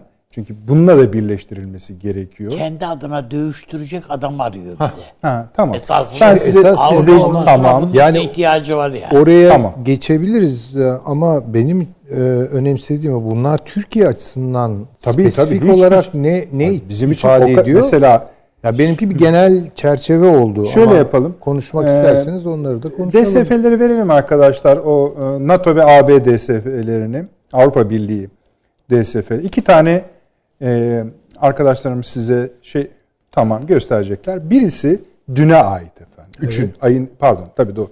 Üçüne ait. NATO'dan stratejik özellik hedeflen AB'ye işte bu. Bu haber. Stratejik dayanışma önerisi. Bu aslında Süleyman Hocam ilk defa itiraf eden bir şey. Biz NATO ile konuşuyoruz, Avrupa ile konuşuyoruz, beraberiz cümlesinin olmadığını söyleyen tabii, bir şey. Tabii. Yani NATO diyor ki siz ayrı bir şey yapıyorsunuz bizden gayrı. Bunu yapmayın gelin şöyle yapalım diyor. İş değişiyor. Diğerini verin arkadaşlar. Bugün de Avrupa Birliği öbür arkadaşlar şey değil yine Avrupa Birliği diye başlayan Avrupa Birliği stratejik pusulasını açıkladı. ABD'nin ve ABD Başkanı Dışişleri Bakanı'na anlatmıştık. Şimdi anladık ki ABD'nin Transatlantik İttifakı'nda ve NATO Avrupa Birliği ilişkilerinde ciddi bir kriz var. Kriz var. Bunun başka ismi.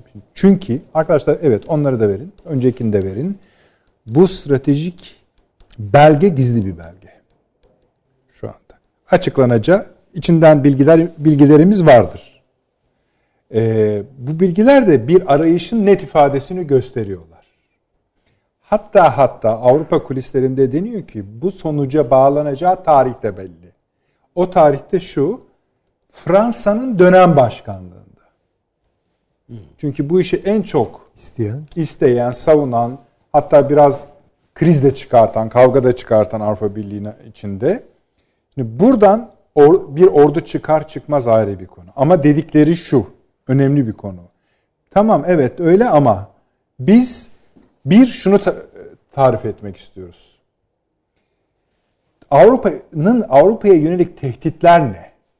Onu dediğiniz andan itibaren her yani biz hemen kendimize bakma. Ankara Türkiye için bu ne demektir? Tamam. Bunu konuşmak zorundayız. Onu böyle yenilenmiş bir tur halinde yapalım tamam. arzu edersiniz. Paşam biraz uzun olacak evet. sizinki. Çünkü bu iki metin var bir Başkan ve Başkan Yardımcı Dışişleri Bakanı nihayet bunu da işte şeyi girişte kullanın lütfen. Bahsettiğimiz stratejik belge diyelim. Evet. O da stratejik belge sayılır herhalde değil mi? Yani, yani tabii yani bu 54'ten beri devam nasıl eden. nasıl şey yapacaklar bu kadar ülke kendine göre o da ayrı bir konu. Tehdit değerlendirmesi derleyecek, toplayacak bilmiyorum. Ama evet, bu aşamaya evet. gelmiş olması bile buyurun. Esasında e, tabii bugün Biden'ın e, tarafından yayınlanan Ulusal Güvenlik Strateji Belgesi geçici bir belge. Yani geçici bir özellik taşıyor. E, bunda ben e, Trump'ın yayınlamış olduğu e, 2017 sonu 2018'de yürürlüğe giren stratejik belgede e, Trump önce Amerika demişti. E, Biden da Amerika'nın avantajlarını yenilemek, arttırmak gibi bir ifade söyledi. Esasında ikisi arasında bir fark yok. Yani e, baktığınız zaman e, Amerika'nın hak ve menfaatlerini korumaya yönelik iki temel başlık yer aldığını görüyoruz. Trump'ın e, ulusal güvenlik stratejisinde e, şöyle bir şey vardı. E, tam yazmışlar 33 kez Çin, 25 kez Rusya geçiyordu. Evet, Bunda evet. Rusya hemen hemen hiç yok gibi. Çin de birkaç defa geçiyor. E, aradaki temel fark bu. Arkasından Trump'a baktığımızda Kuzey Kore, e, Pakistan, bu kadar analizin yanında şu ne kadar açıklayıcı oluyor değil mi? Evet. Yani bu rakamlara yani, bakıyorsunuz durum bu zaten. Yani evet Ama bir de onun, ülkelere bakıyorsunuz. Tabii, tabii yani ülke, e, ülkelere diğer tarafta da ülkelere bakıyorsunuz ve e, Trump e, şunu söylüyordu. E, diyor ki e, dört temel amaç var. E, biz diyor güç kullanarak barışı sağlayacağız diyordu. Dört temel amaç var. Amerika'nın refahını sağlamak, Amerika'nın bağımsızlığını sağlamak, Amerika'yı savunmak ve Amerika'nın nüfusunu arttırmak diyordu. Yani dört temel amaçla bugüne kadar işte küresel iklim anlaşması, nükleer anlaşma İran'la e, bunlardan çekilmek istiyordu. Şimdi son iki gündür e, meydana gelen gelişmeleri Biden'ın e, bu e, belgesiyle değerlendirmek lazım. Bir, Amerika Birleşik Devletleri iki gündür Norveç'e B-1B Lancer uçakları sevk etmeye başladı. Ağır bombardıman uçakları ve bunlar tarihinde ilk kez oluyor bu bölgeye gidişin. Bunun iki temel amacı var. Rusya'yı en batı e, ucundan e, ve Arktik bölgesiyle, Arktik'te yani, sen yalnız değilsin. Kulağından tutuyor. Evet. E, iki, Norveç'in çok ciddi endişesi vardı ve sınıra duvar örmeye başlamıştı. Norveç'e de sen yalnız değilsin diyor. Rusya diyor en kuzey noktanda da ben varım diye bir mesaj gönderiyor. Biliyorsunuz bu bombardıman uçakları Pompeo, e, Trump'ın son zamanlarında da İran'a karşı kullanılmak üzere Doha'daki üsse getirilmişti B-1 Lancer'ler. Bunlar Amerika'nın stratejik ve en güçlü uçakları. E, ve e, bunun tam muadilleri esasında Rusya'da yok. Yani bunlar e, nükleer yeteneğe de sahip olan, atma kapasitesine sahip uçaklar. Bir. İkincisi dün e, Penta, e, Amerika'nın Ulusal Muhafız Komutanı bu meclisteki e, baskınla ilgili şöyle bir ifadede kullandı. Biz Pentagon'a ilettik 6 saat süreyle Pentagon'dan cevap alamadık dediler. Yani e, bu iki kavrama baktığımızda Biden'ın e, bu belgede ifade ettiği hani sivil asker ilişkilerinin korunması vesaire gibi kavramların altında yatan temel mantık bu. Üçüncü bir nokta daha var. Yani bir sorun var. Evet. Amerikan Savunma Bakanı göreve başladığı andan itibaren 150'den fazla kişinin en kritik yerlerde görevine son verdi.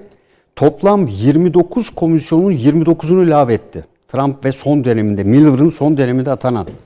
Bu ciddi bir Pentagon'da ve Savunma Bakanlığı'nda ciddi bir temizlik olduğunu gösteriyor.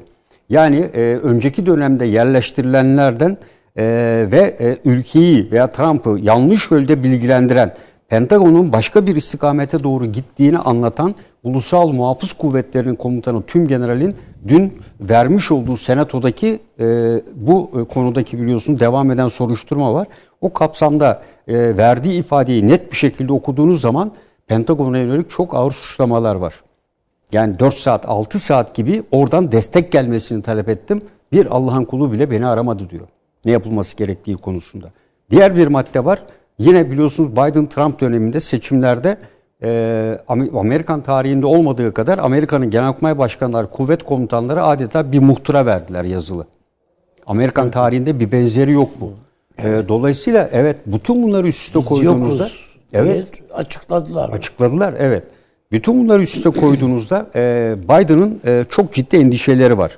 O yüzden e, bu ifadelerde Çin dışında dış tehditlere fazla bu kadar önemsememesinin nedeni önce içi iç kısmı e, güçlü şekilde e, birleştirmek ve içteki sorunları çözmek.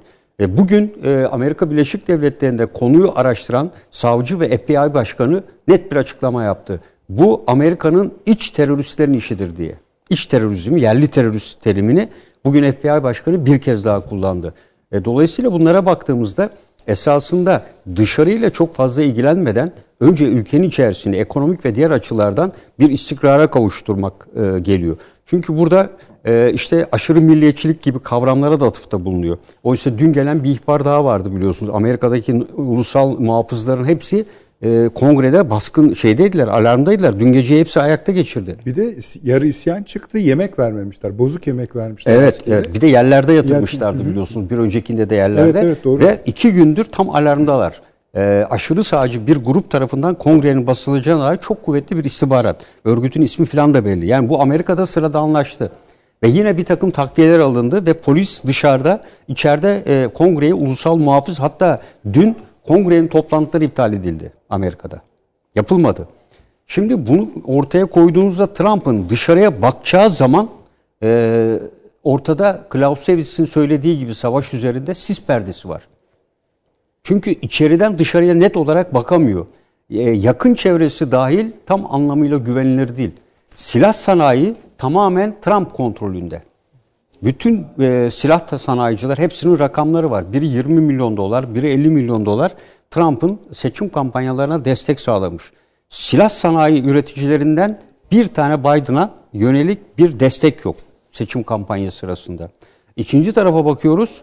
Pentagon'la her ne kadar Trump arasındaki ilişkilerde zaman zaman gelgitler olsa da ve son zamanlarda bir takım çıkışlar var örneğin. E, McKenzie'den ve diğerinden geliyor. Diyorlar ki PKK ve PYD ile işbirliği Amerika'nın pek işine yaramaz gibi ifadeler başlandı.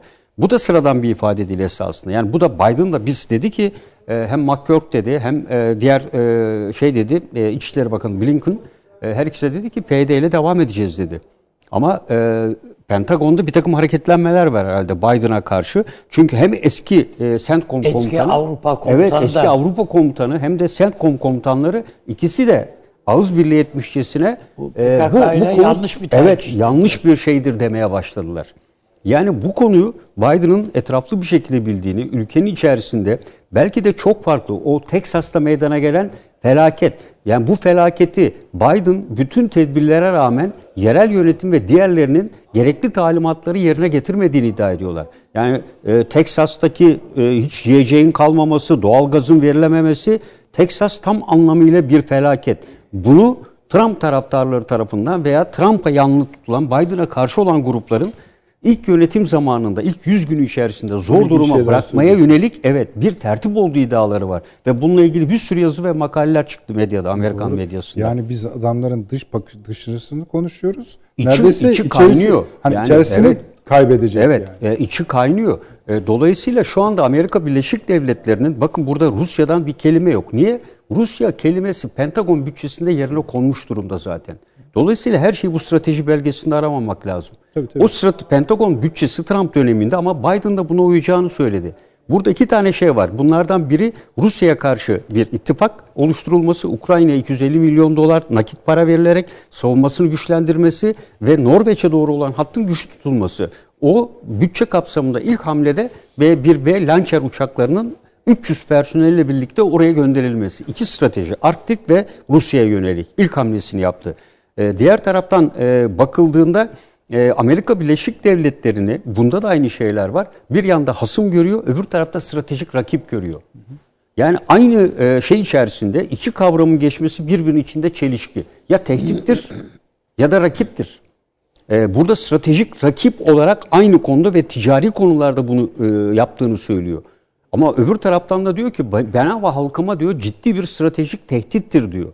Şimdi Yani hem düşman te- evet esasında. yani bu rakip derseniz siz rakip e, bir ticari ekonomik faaliyetlerde teknoloji dönüşümünde vesaire onun e, ürünlerinin karşıtlarını yapmak, yenilerini geliştirmek şeklinde adlandırılabilir. E, bunda da bu tür e, farklılıklar var. E, diğer taraftan e, küresel iklimi, diğeri de Ha, oraya geçmeden.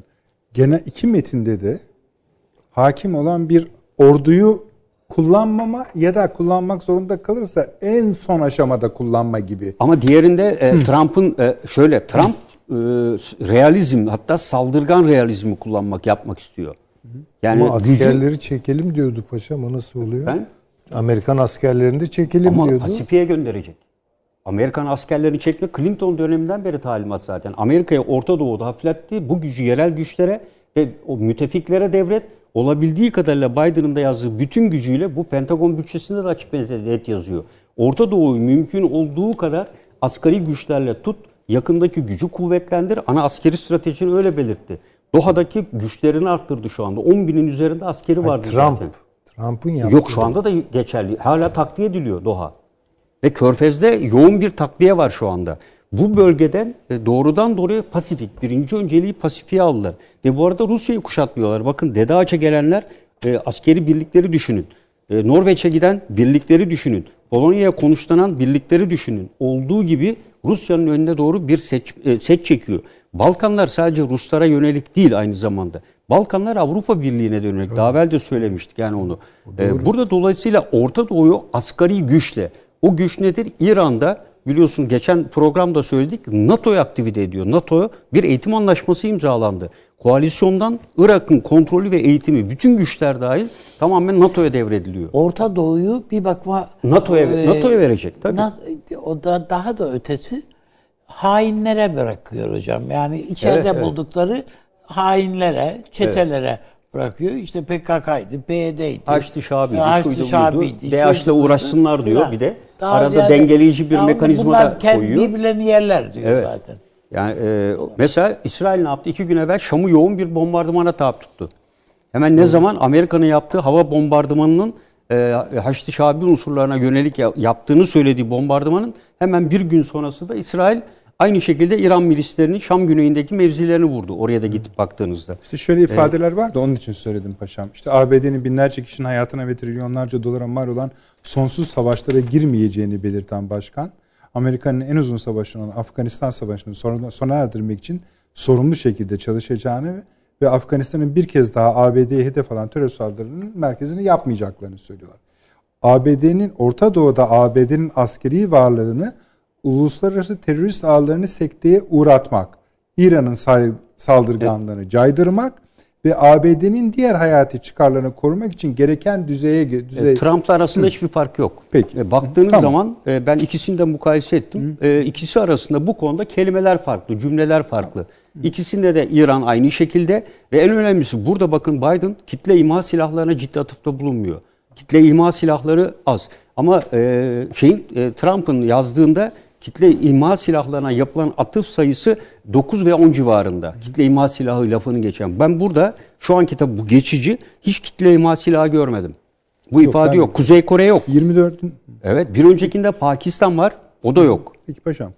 Ee, Avrupa'ya sonra geçeriz ama buradan Türkiye'ye çıkan ne? Yani ABD Başkanı Dışişleri Bakanı'nın konuşmasından Türkiye'ye çıkan ne? Evet buradan e, buradan Türkiye'ye çıkan e, esasında müttefik yani, e, müttefik ve ortaklığa yapılan bir şey var e, burada. Vurgu. Küresel dinamiklerin artık değiştiğini diyor. Ve burada e, yeni krizlerle birlikte işte geçen gün Dışişleri Bakanlığı sözcüsü de Türkiye ile Suriye'de dedi e, ortak çıkarlarımız var gibi, ortak e, göre, e, bir şeyler yapabiliriz gibi bir ifadede bulundu. Yani İbrahim Kalın, Sayın Kalın'ın yaptığı açıklamadan hemen sonra arkasından bulundu. E, Sayın Kalın da bundan bahsetti zaten. Yani bizim e, bir takım ortak e, noktalarımız olabilir. Yani bunlar da iki ülke arasındaki bir takım e, görüşmelerle belki bir noktaya ulaşılabileceği gibi Suriye özelinde. Irak'ı söylemiyorum. Genel olarak bu iki metin toplamında bize avantaj üretiyor mu sizce? Hayır yok bize üretilen bir avantaj yok. Yani, genel politikalar böyle giderse Türkiye'ye bir, bir yerde Türkiye ile kesişecek yolları. Evet. E, burada e, burada e, gerektiğinde güç kullanmaktan tereddüt etmeyiz. Herkese verilmiş olan en güç mesajdır. E, yani kullanmayacağım evet. diyor esasında. Ben öyle anlıyorum. Gerek ama şunu diyor. Gerektiğinde Rusya e, saldırırsa ne yapacak? Amerika'nın hayatı önemli çıkan ulusal çıkarları için gerektiğinde e, güç kullanmaktan. Evet. Trump aynı şeyi söylüyordu. Hı hı. E, dolayısıyla bu ikisine baktığımızda e, güç kullanacak. Yükselen milliyetçilik, e, otoriter devletler kavramı var burada. Ee, birçok zorluklar, benzersiz fırsatlar olduğu e, gibi ifadeler var. Yani bu bütün ülkeler hedef olarak gelir.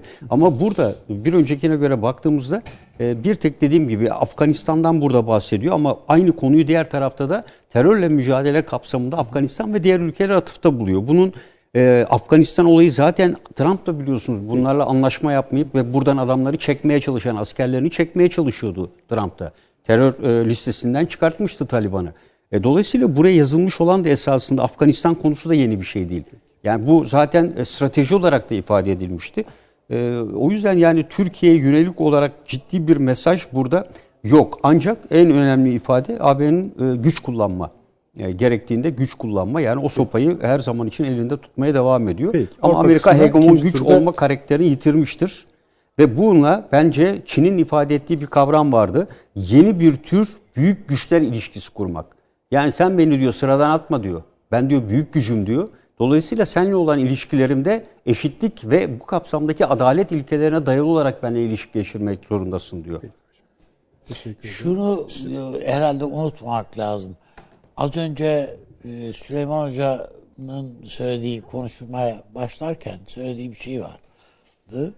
Yanlış şey yapmıyorum inşallah değerlendirmiyorum.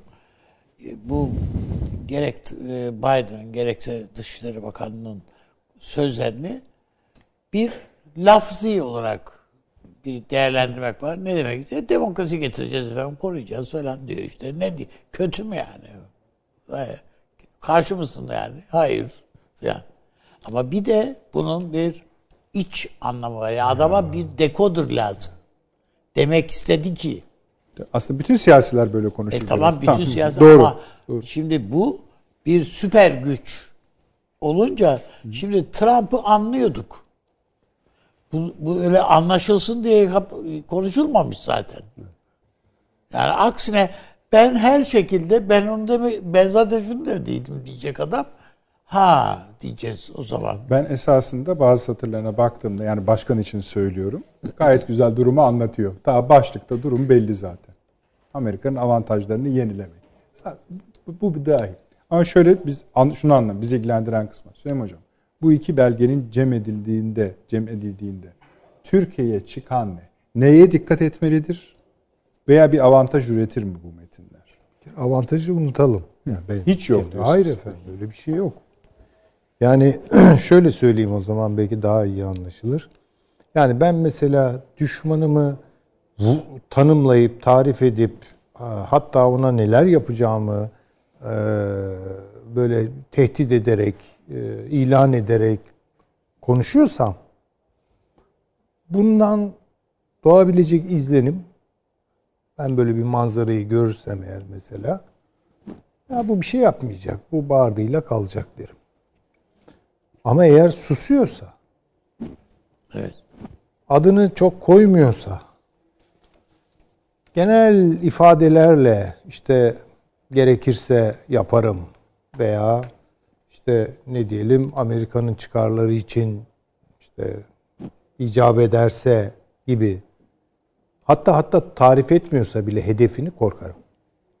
Orada korkmak lazım. Yani şimdi bir benzetme yapacağım ama hoş kaçacak mı bilmiyorum ama hani hav hav hav diyen bir köpeğin çok ısırma ihtimali yoktur. Ama eğer böyle garip bir hırıltıyla işitilir veya işitilmez o an. Belki şu da Aa, anlıyorum yani sizi. Orada yani şu da söyleyeyim. O... Evet biz diplomasi öne çıkıyoruz. Orduyu da çok kullanmayı düşünmüyoruz ama buradan sakın yanlış Hayır, çıkarma. Hayır kullanacağım demek yani, geri gelirse. Tamam yani. peki. Ben hep mefhum muhalifinden gidiyorum. Yani ne kadar tabii. Anladım anladım. Ha. Ben çok net konuşayım eğer istiyorsanız. Yani adını, tabii. Evet çok net konuşacağım. Bu ifadelerden Türkiye'ye ne çıkar? İki şey çıkar. Ben seni ya Yunanistan'la ya da İran'la imtihal edeceğim. Evet. Bu kadardır. Bu kadardır. Yani bu iki uçtan, iki taraftan, doğudan adam, ve adam batıdan. Adam esas mı hocam? İşte sözde müttefik dedi, şunu dedi, bunu Yok, dedi. Yani tabii, anla hiç, anla, hiç, anla tabii, diyor tabii. yani benim ne düşündüğümü. Ha. Yani ben seni diyor Yunanistan'la diyor. Yani böyle demiyor tabii de çıkaralım bunu. Çünkü kendi müdahil olmayacağım. Oradaki demokratik güçleri işte cesaretlendireceğim falan. Bu şudur Yunanistan açısından Batı'nın bir parçası. Helen uygarlığı, uygarlıklarının beşiği. Oradayım, Dede Ağaç'tayım. Buradayım. Ha İran'a gelince İran'da bir kendine göre tetikçidir. Yani e, kullanabileceği bir aygıt. Çünkü şöyle İran'ın yani. şöyle Buyurun. arz estağfurullah. Şöyle arz etmeye çalışayım. Şimdi bu Azerbaycan Ermenistan savaşında ne oldu? Yani bunu İran açısından bir okuyalım. İran sadece offside'a düşmedi. Kırmızı kart gördü. Basbaya kırmızı kart gördü. Bir, nerede gördü bu? Çin'den başlayıp Avrupa'ya doğru giden o muhtelif hatlar içinde zaten çok bir yeri yoktu. Hı? Ee, ama buradaki oluşan Türkiye, Azerbaycan ve Pakistan üzerinden oluşan bu sert çekirdek oluşum İran'ı açığa düşürdü hocam. İran'ı açığa düşürdü. Doğru. Ve İran bunun acısını güneyden çıkartmaya çalışıyor. Türkiye'yi burada zora sokmak istiyor. Bunu görelim.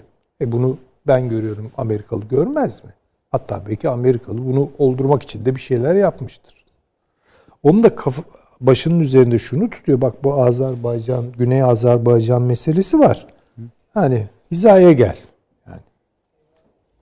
İran ağır kayıp. Yani şu 44 günlük savaşın prestij kaybı. Evet, gerçekten mağlubu. E tamam, tamam. Elbette Ermenistan'dır ama ondan daha fazla bana kalırsa İran'dır. Ve İran şimdi böyle hınçlaşmış, hınçlanmış vaziyette. Kime karşı? En başta Türkiye'ye karşı. Bunu nasıl telafi edebilir? Bunu el altından ben İran-Batı ilişkilerinin düzeleceğini falan hiç zannetmiyorum. Ama en azından bir hat açıldı. El altından veya bir topraklama yaparak e, İran'ın bu konuda cesaretlendirileceği izlenimini alıyor. Buna güneydeki e, Şii yönetimin ya da İra- Irak merkezi yönetimi bu da dahil. Burada da bir risk var. Türkiye'nin bunu bir kere çok iyi hesaba katması lazım. Yani neyi işlemiş oluyorlar? Ta Osmanlı'dan beri. Değil mi Evet. üstadım? Öyle. Irak ne demektir? Irak şu demektir. Osmanlı'yla bir Sünni ideolojisi olan devletle Şii ideolojisi olan İran arasındaki rekabette paylaşılamayan coğrafyanındadır. Ne İran'a doğru düzgün yar olmuştur ne Osmanlı'ya doğru düzgün yar olmuştur. Yani bizim Bağdat'ı da kontrolü geçir, ele geçirmemiz var. Tazimat Tabii sonrasıdır. öyle. Tabii öyle. Yani daha aşağıya zaten inemiyorsunuz. Şimdi burada bir gerilim e, hattı var. Bu gerilim hattını aktif hale getiriyorlar. Yani burada Türkiye ile İran'ı mümkün olduğu kadar bu ihtimalin üzerinde zaten biz çok durduk. Her vesileye aman dikkat edelim. Bu Türkiye İran. Ha iki devlet de tecrübelidir. Bu işe yatmaz ama vallahi İran'ın galiba biraz biraz bu ihtimale doğru bir kart ileri sürmüş olduğunu esefle görüyoruz. Yani bunu da söyleyelim. Ha bu İran'a yarar mı? Hayır, İran'a yaramaz.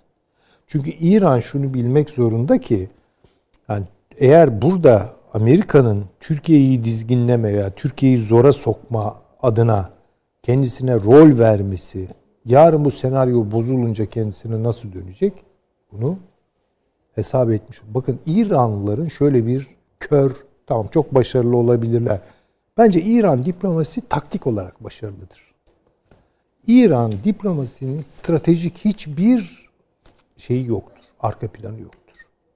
Ben bunu söyleyeyim. Strateji üretmiyorlar. Taktik üretiyorlar. Ve bunda da çok mahirler. Yani işin o tarafını Evet. kotarıyorlar. Şimdi dolayısıyla bu bir körlüktür ama. Körlük de şuradan başlıyor. İranlılar ya da Farslar öyle söyleyeyim. Tabii yani Fars yöneticileri, devlet yetkililerini kastediyorum. Devlet kültürünün muhataplarını kastediyorum. Dünyayı İran'dan ibaret görürler. Bu çok kötü bir şeydir. Bakın Türkler daima bir adım atarken şunu düşünür. Ya başkaları ne der? Yani ayıp mı olur? Yabancılar, Avrupalılar. O da çok iyi bir huy değil ama. Ay iyi bir huy değil ama Tabii, du- durumu bir hesap açıyor. İran'da böyle bir şey yoktur. Yani dünya ne diyor?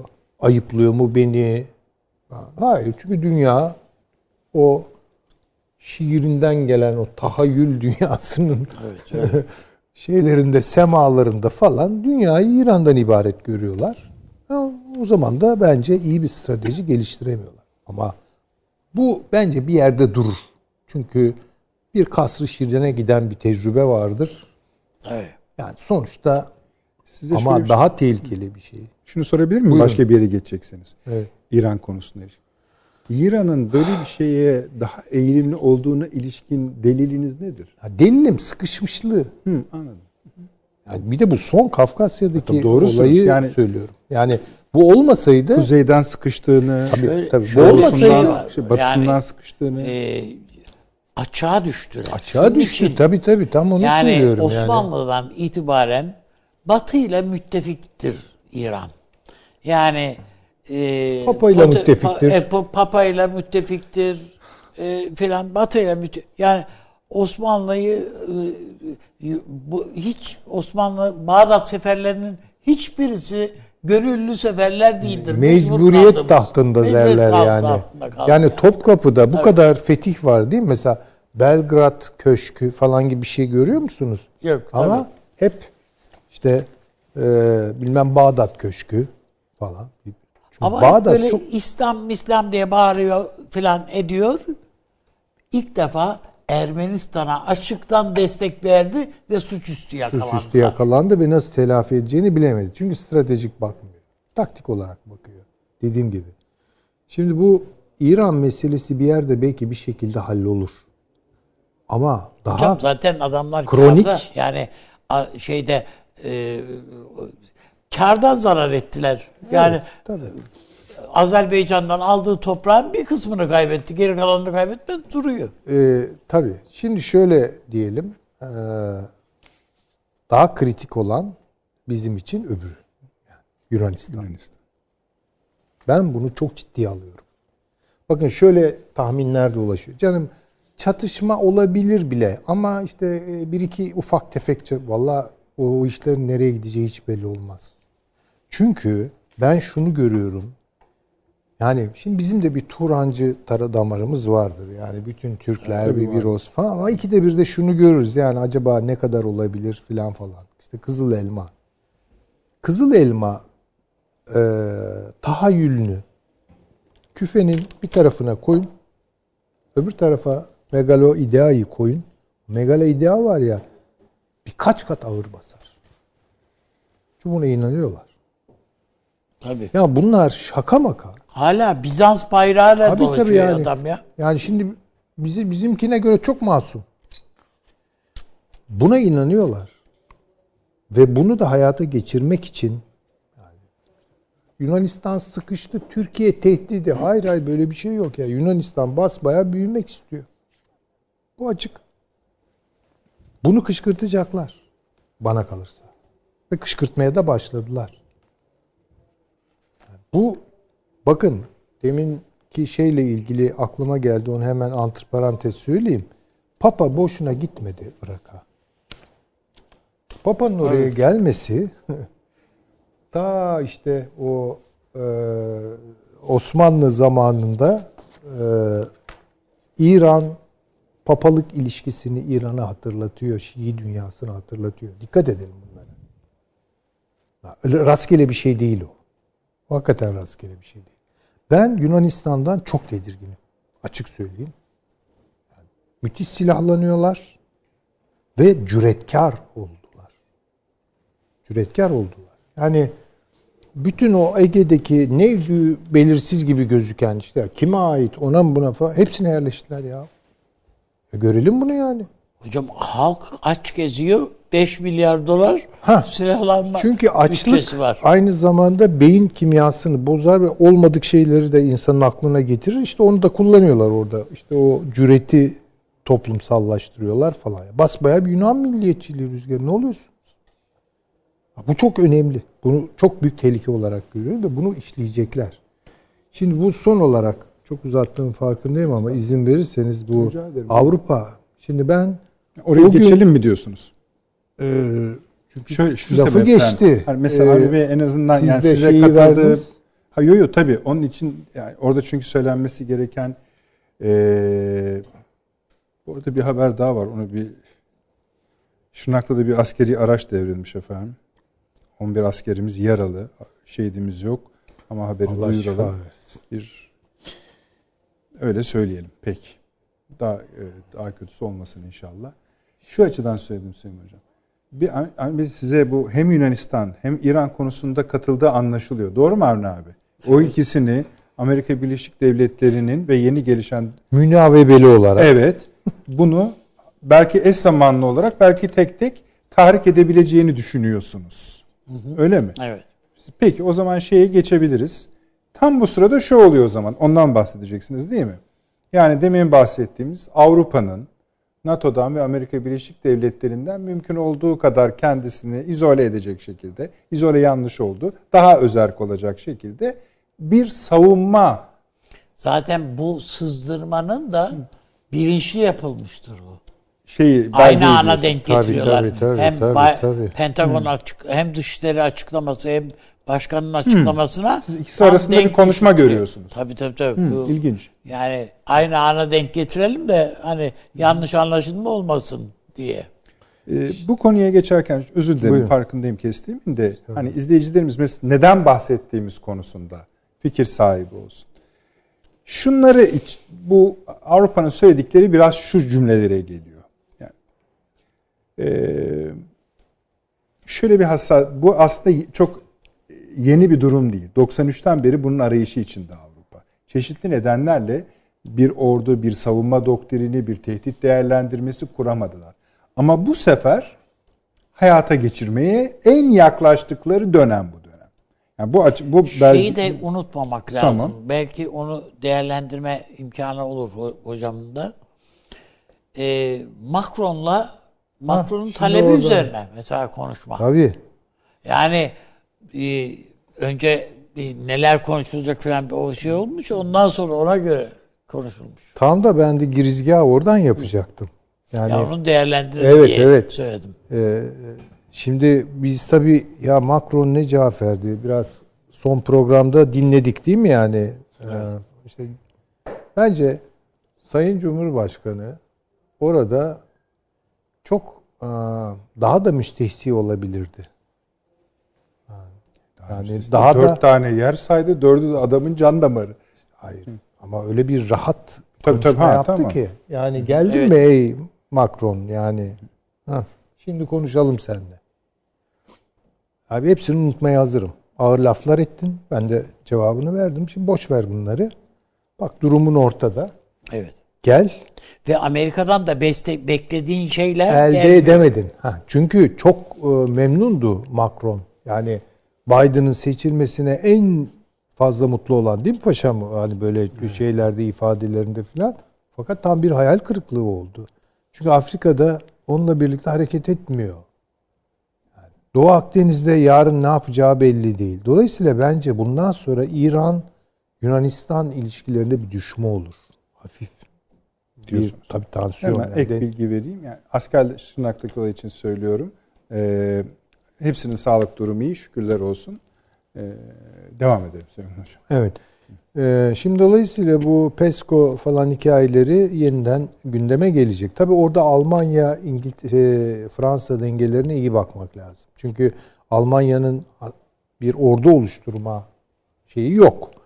Ee, kapasitesi sınırlı, teknolojisi var vesaire ama şimdi bu işi Fransa yürütecek demektir. Satır okutmayacaksınız bana Süleyman Hocam. Bir Buyurun. cümle söyleyeyim ben izleyicilerimiz için. Yani çünkü tam anlaşılmıyor esasında biz şey yaparken.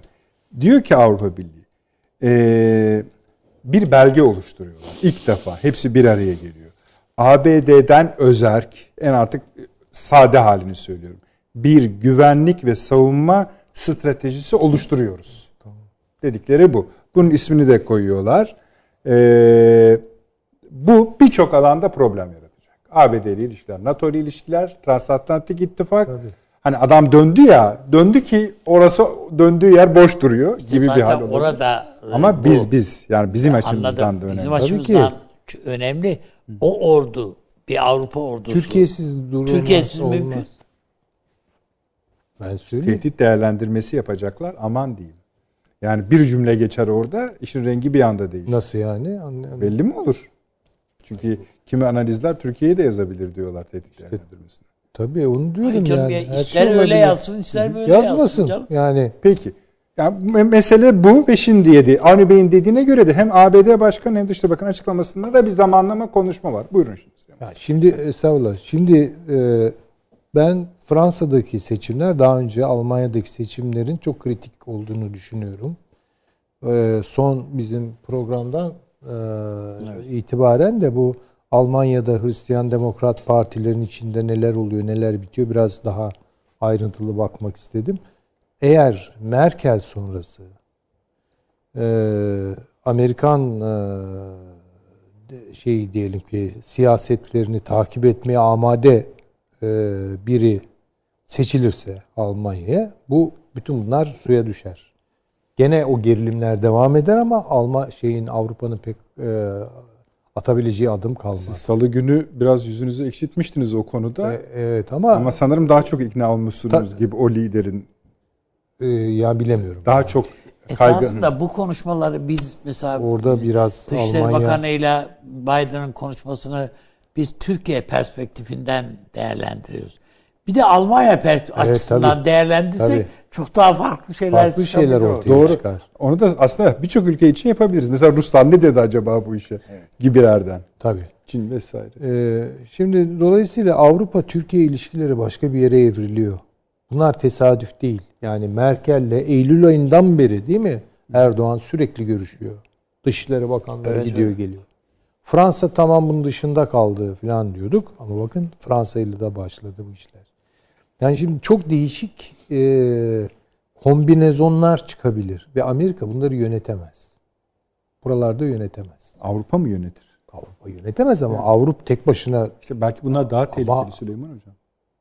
Yani, gittikçe yani şöyle söyleyeyim diyor? peki o zaman Avrupa Birliği ile Amerika Birleşik Devletleri tam da Biden ekibinin istediği gibi uzlaştılar, ortak bir siyaset geliştirdiler ve üstümüze geliyorlar. Buyurun. Daha da kötü. E, yani işte yani, o kırılmış yani, oluyor. Söylenecek bir şey yok. O tümü Ama onlar yenilecek. açısından da riskleri büyük. Bir anda çünkü Türkiye arkasına Avrupa- yaslayacak yeri değiştiriverir. E, tabii ki olacak işte. Diyorum ya kombinezonlar İşte doğacak. o zaman da yani. Türkiye'nin izleyicilerimiz arkasını Azerbaycan, Ermenistan. da Şimdi bakın Gerek- Türkiye bu net olarak söyleyeyim de bitireyim. Çok uzattığımı farkındayım. İran'dan bir baskı bekliyorum. Yunanistan'dan daha tehlikeli bir baskı bekliyorum. Bunlar dezavantajlar. Ama devam edelim. Azerbaycan Nahçıvan üzerinden açılacak olan o hat Hazar çok istiyorum ki Hazar'da Türk gemileri de dolaşsın. Ya niye olmasın canım ya? Yani Türk Türk, Türk denizi Ortak oluyor. tatbikat. E, elbette tabii. Eğer bu içeriye doğru giderse Özbekistan harit e, şeyini değiştiriyor. Alfabesini değiştiriyor. Tabii tabii. Kazakistan değiştirdi. Yani çok ilginç şeyler. Birden Türkiye yani bakın Gürcistan Dışişleri Bakanı buradaydı tabii biliyorsunuz. ve Türkiye birden İran'ı ne kadar demarke ediyor. Görüyor musunuz? Ta şeye kadar. Çin'e kadar Evet, gidiyorsunuz. Orada bu Türkistan yolu Pakistan Türkiye enerjisiyle birlikte değil mi? Açılıyorsa bu Rusya'yı da rahatlatır. Ama Rusya'yı ne kadar yani bu işin içinde her zaman yanımızda görürüz Çok onu ben bilemiyorum. Yani bu Rusya, Bu bir. Rusya bu işin içinde de değil de Rusya dışlanmak istemiyor. İstemiyor Esas ama- ha. rahatsızlığı duş, Tamam. Rusya'nın bu. Ya o artık Dışlanma- Türkiye Cumhuriyeti ile e, Rus e, Paşam diplomasisinin ordu mordu kuramaz bunlar diyecek. O kadar konuşmayı Öyle. gelecek bilmiyorum. Yani kesin eldeki ben bütün verileri çıkarttım bu PESCO şey üzerine. Asla ve asla ordu kuramaz. peki bakalım göreceğiz. Paş, Evet, evet. Güçlü var. Belçika- siz kurtulmaya Belçika- çalışmayın yani. Hayır, E, anda- Hollanda asla Paşa- böyle bir güce katılım sağlamayacağını. Tamam, deklare doğru etti. söylüyorsun. Yani E, üç ülke kesinlikle PESCO katılmayacağını. dedikleri. Ben PESCO Bizim imzaladığımız- Fransız ordusu Bizim esasında. bu. imzaladığımız diyor savunma politikasıdır Başka diyor. yok. Aynen Macaristan ve diğeri. Biz diyor PESCO kurulmasını onaylamıyoruz diyor. E, dolayısıyla kurulan Fransa'nın isteğiyle bu e, adım ilk atıldığı zaman İngiltere'nin mevcudiyeti halinde bir anlam ifade ederdi. İngiltere yok. Almanya'nın ordusu yok. Bugün bir bütçe çıkartmışlar. Yeni baştan bir Almanya kurulması gerekiyor. Alman silahlı kuvvetlerinin 2. Dünya Savaşı'ndaki gücüne gelmesi için. Peki buna müsaade edecekler Sizin mi? Fransa ile ilgili ediyorlar gönderdiğiniz bence. bir Fransız ekonomik ordusu Almanya'yı Şey ayrı konuşuruz ama bilgi notu var. Evet. Bu e, muhtemelen size de gelmiştir değil mi Nedret Bey? Bu Fransa ile ilgili bir ekonomik bilgi notu. evet evet. E, eğer onu birazcık onu birazcık okuyabilirseniz Yanımda değil ama bu- bu- şöyle bu e, yani bu hakikaten Fransa açısından bir facia tablosu var ortada. Yani ben de hocamın gönderdiği e, kısmı ile var e, baktığım kadarıyla. E, Yani oradaki borçhanesi, e, kredi borçları, ödeme vaatleri, bilmem neler falan altından kalkacak gibi gözükmüyor. Başka ülkeler için de var ama öyle. evet tabii Ya doğru. bütün dünya şu an yani Japonya ekonomisinin bilmem kaç katı borçlu. Yani yıllık üretiminin neredeyse iki katına yaklaşıyor. Şimdi Yani hatırlat- Şöyle deniliyor mesela Fransa için. Fransa'nın toplam borcu 2.7 mi- trilyon euro. Milli gelirin %116'sı. Bu ülke kamu borcunu sürekli artırarak faiz yükünü düşürebilir, mi? Elbette hayır. Dediniz ve yanıldınız. Çünkü faizler- Fransa'nın şişen borcu milli gelirinin %116'sına çıkmış ancak faiz yükü milli gelirine oranla artmıyor. Aksine azalıyor. Nasıl? Avro sağ olsun faiz neredeyse bedava. bedava. Doğru. Sıfır. Yani Bir ülke için daha veriyordu galiba. Bu Altında var mı sizde bilmiyorum. şöyle Ben şimdi bakamıyorum ama. e, yani burada bütün yükü Almanya'ya yükledikten sonra adam zaten götüremiyor işi diyor. Peki. Yani e, milli gelir oranı yüzde 97 Avro bölgesinde ortalama kamu borcu. Toplam borç. Bu saadet tablosu düşük faizle mümkün. Sonrası Allah kerim. Borç silme tarz. Şimdi herkese para dağıttılar ya. Krediler var. Krediler de ödenemiyor. Ne yapalım diyor Fransa. Diyor ki borçları silelim. Herkesin borçlarını silelim. Şimdi kardeşim böyle bir devlet idare edilir mi ya? Bizde sen maazallah borçları sileyim filan böyle bir planımız var desen ayaklanır ya. E, Yani siyaset ayaklanır. Yani halkı falan bir, de, bir tarafa koy, siyaset ayaklanır. Peki. Şimdi yalnız şöyle bir şey yapalım. Bu çok yeni bir şey. Yani bunun karara bağlandığı tarih 26 Şubat. Ha şimdi bu Şimdi bunun oluru olmazını ayrı bir şey. Yani, önce, ama e, bir bilelim. Yani Hayır bunun gündeme getirilmesi Amerika Birleşik Devletleri ile Avrupa Birliği arasındaki çatlağı ortaya koyuyor. Doğru. Ben onu söylüyorum. Şunu e, e, İkinci Dünya Savaşı'nda yapılan anlaşmayla Rusya'nın onayı olmadan Almanya'nın silahlanması asla mümkün değil. ben de diyorum Evet. ki paşam şöyle O katılıyorum. yüzden Alman silahlı kuvvetleri bunu Almanya'ya gittiğimizde Tabii de bize Almanya O yüzden değil. bu PESCO'yu yaptığınız zaman Şöyle bir şey evet. ekleyebilir miyim? İngiltere Avrupa'dan çıktığı andan itibaren Almanya'yı ben bırakılmış kabul ediyorum. Yok yok Elini zaten boşaltmışlar e, kabul ediyorum. e, Yani bu- yapabilirler.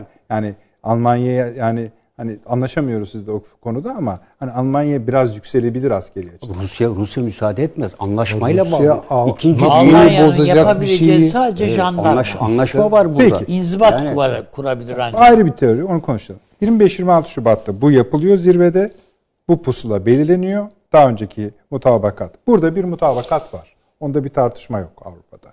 Bazı ülkeler ABD ile ilişkileri nedeniyle ya da tehdit algıları nedeniyle biraz yüzlerini ekşitebilirler. Ama genel olarak AB'nin dışişleri öyle söyleyelim. Yani Josep Borrell'in ifadeleri tam olarak bunun yani illa hemen orduydu, silahtı buna gerek olmadığını Bak Almanya Almanya'nın is- beklentisi bu işi sadece Fransa'ya bırakılamaz. Hah tabii. bizim istiyor. adımıza bizim adımıza Türkiye girer bu devreye. İşte orada Almanya- neler olur o Hayır, hesaplaşmalarda. yani dediği Almanya'nın e, Ankara'ya getirdiği bu.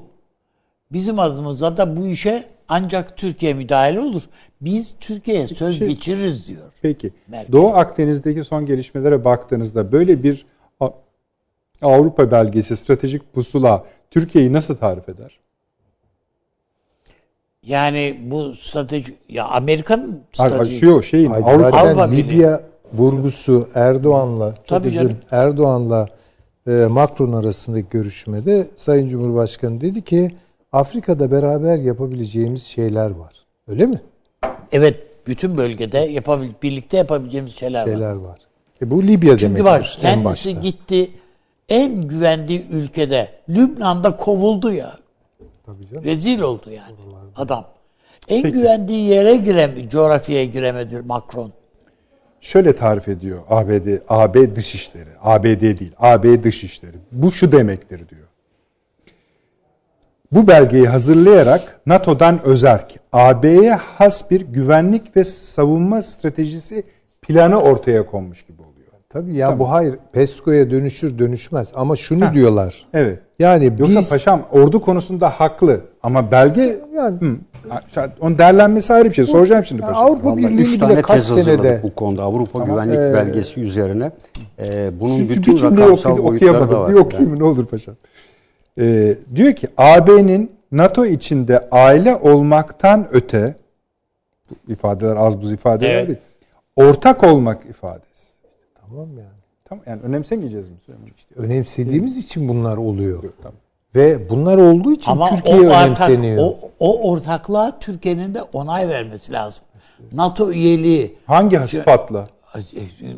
ona NATO NATO'nun e, NATO üyesi olmak sıfatıyla Hayır, hayır. ama şu şeyi bu. NATO'daki AB'yi kuvvetini bak, mi istiyor? AB'yi bir müstakil aktör olarak eğer NATO'ya üye yapmak istiyorsan bir yeni NATO üyesi. Ama şöyle bütün ülkelerin bütün silahlı kuvvetlerin güçte NATO'ya tahsili değil. Burada da Türkiye'de Süleyman Hocam NATO'nun Evet. rehabilite edilme sürecindeki Evet. şeyler geliyor. Ne demişlerdi? evet. Her şeye itiraz edemeyecek NATO üyeleri Tabii, demişler. tabii canım işte. Yani o zaman harita oturuyor. Yani Avrupa Birliği bu baskıyı nasıl atlatacağının derdinde. Almanya kendi hesapları açısından, Fransa kendi hesapları açısından. Ve bu Türkiye'yi Avrupa Hayır, güçlü kılıyor nezdinde hocam. güçlü kılıyor. Dolayısıyla bakın İran'dan gelen ve Yunanistan'dan gelen yakın tehdit baskılamalarını bir Hazar üzerinden aşıyor, aşma fırsatı elde ediyoruz.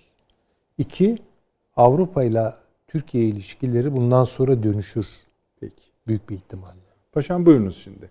Yani ne Ee, ben şöyle sorayım hani şeytan evet. avukat yapayım. Niye ordu kuramasınlar? Ben yani şeyleri Ee, hangisini bir Almanya 2. Dünya Savaşı'nda e, bu ülkeyle yapılmış olan 2. Dünya Savaşı'nı bitiren anlaşmayla Rusya'nın da burada kontrolü var ve dolayısıyla Almanya'nın silahlı kuvvet oluşturmasına Rusya asla onay vermez. Zaten şu zamanda Almanya ile Rusya arasında 2016'dan beri esasında iyi gibi işlediği görülen ilişkilerin giderek gerginleştiğini görüyoruz. Buna asla böyle bir şeye müsaade etmez. Peki. İkincisi NATO'ya tasdik kuvvetler orduların güçlerinin hepsi değil. Üçte biridir en fazla. Örneğin Türkiye'de sadece e, İstanbul'daki kolorduyla müşterek bir kısım birliklerdir. Geri kalan yüzde sekseni milli kuvvetlerdir. Diğer ülkelerin de aynı şekilde. İlle PESCO'da NATO'ya tasdik gücü kullanacağım diye bir kayıt yok. Kendi işlerinde kalan, ellerinde kalan bunun için Hollanda mesela Almanya ortak birlik kurmuşlardır. Hollanda Almanya sınırında. Fransa ile Almanya e, ortak birlik kurmuşlardır. Bu yapıyı bunların altyapıları var zaten. Bu maksatla kurdukları. Onun dışında bu konu yeni değil. Oturup stratejik plan hazırladılar zaten. Burada temel bir politika ortaya koymak. Bu da nereye gidiyor? Bir önceki toplantıya biz bir gücüz fakat güç olarak dünyanın hiçbirinde yokuz. Doğru. Olmayan bir gücüz. Hatta bir, şeyi He. söylemişlerdi. Balkanlara bile yetişemedi. Evet yani biz hiçbir e, varız ama hiç yokuz. Yani güç olarak yokuz. Bizi gören herkes parayla görüyor. Yani ekonomik yardımla, ekonomik destekle görüyor. Ama güç olarak hiçbir yerde ağırlığımız yok. Sözümüz dinlenmiyor. Sadece kendi sınırlarımız içinde biz varız. Dışarıda yokuz. Dışarıda deyince bizimle NATO adlandırılıyor ya da Amerika ön plana çıkıyor diyor. E, dolayısıyla burada baktığınız zaman hangi güçle gideceksiniz? Yani deniz kuvveti olan burada doğru düzgün bir e, İspanya var. İtalya'nın bu yapı içinde alması bile zor. PESCO'ya en çok itiraz yapan iki ülke vardı. Bunların başında İspanya ve İtalya geliyordu. Ve Hollanda zaten katılamayacak, katılmayacağını deklare etti. Ben böyle bir yapı içinde yer almayacağını, zaten bir kuvvet oluşturduklarını, ayrıca bunun için bir kuvvet oluşturma ihtiyaç olmadığını ifade etti. Ve gerektiği zaman zaten NATO'nun güvenliği altında faaliyetlerini sürdürdükleri ikinci bir kuvvetin kurulması çift başlığa yol açacak. Siz düşün bir belge A kuvvetini orada kullanıyor. PESCO diyecek ya bir dakika bende bu tarafta sorunum var. Benim önceliğim de burası. O zaman bu iki kuvveti siz askeri alanda nasıl sevkidar edeceksiniz? Hava kuvvetleri ayrı ayrı KAOK'lar mı, hava harekat merkezi mi kuracaklar? Ayrı deniz kuvvetlerinin kontrolü için ayrı merkezler mi kuracaklar? Nasıl götürecekler bu yapıyı? Aynı kıta içerisinde e, bu iki başlık bir kuvvetin oluşması. Bu korkunç bir olay. Yani PESCO'nun yapısını ortaya koyan çok sayıda rapor var. Bunlara baktığınızda bunları görüyor. Bunun hayata geçmesi asla mümkün değil. Çünkü NATO Mümkün ölür. gözükmüyor değil. NATO, NATO asla mümkün. NATO ölür. NATO'nun 2030 vizyonu Ama hocam içinde. NATO'nun 2030 vizyonu içinde eğer bu yer alırsa NATO dağılır. Bundan en çok memnun olacak olan Rusya'dır zaten. Almanya'nın tam tersi böyle bir sorunla Rusya'nın karşısına çıkması olayı tamamen farklı boyutlara getirir. O zaman Rusya'nın işte Avrupa Birliği üzerindeki tehditleri daha artar. Şu anda Avrupa Birliği diyor ya bizim için en önemli tehdit Amerikan ağzıyla konuşuyor Rusya'dır diyor. E, peki Amerika e, Alman silahlı kuvvetleri silahlandığında Alman halkı buna müsaade edecek midir? Etmeyecektir. Çünkü Alman halkının büyük bir kısmı aşırı milliyetçiler ve aşırı sağcılar dışında yapılan oylamalarda Amerikan Silahlı Kuvvetleri'nin yeniden eski gücüne kavuşmasından endişesi var toplumun. Aşıcı sağcılığın yükselişiyle silahlı kuvvetlerin yeniden ortaya konmasından iki kere Almanya batmış durumda. Birinci Dünya Savaşı ve İkinci Dünya Savaşı'nda. Bir Üçüncü Dünya Savaşı'nı Almanlar asla ve asla büyük çoğunluğu istemiyor. Ee, o yüzden de buna baktığınızda bu sadece bir Alman hükümetinin vereceği tek başlı bir karar değil. Yani bunu hem Almanya'nın içinden hem de dışından da ciddi tepkiler gelecektir. İşte Rusya örneğinde olduğu gibi. E, arkasından Polonya devreye girecektir. Yani e, Polonya ne çekmişse Almanya'dan çekmiştir. E, dolayısıyla bunlar Litvanya, Letonya, Estonya gibi ülkeler aynı sıkıntıları yaşayacaktır Almanya'nın güçlenmesinden.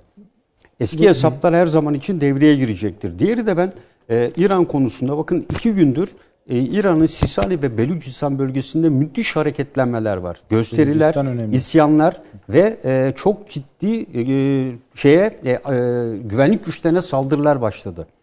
E, bu zamanlama açısından e, çok önemli bir konu. 3-4 gündür medyada ve uluslararası medyada dikkat çekici bir şekilde geliyor. Sisani ve Belucistan tam Pakistan sınırının olduğu yer Gwadar limanına doğru iniş. Bir ara durmuştu e, ve yeniden hareketlenmeler başladı.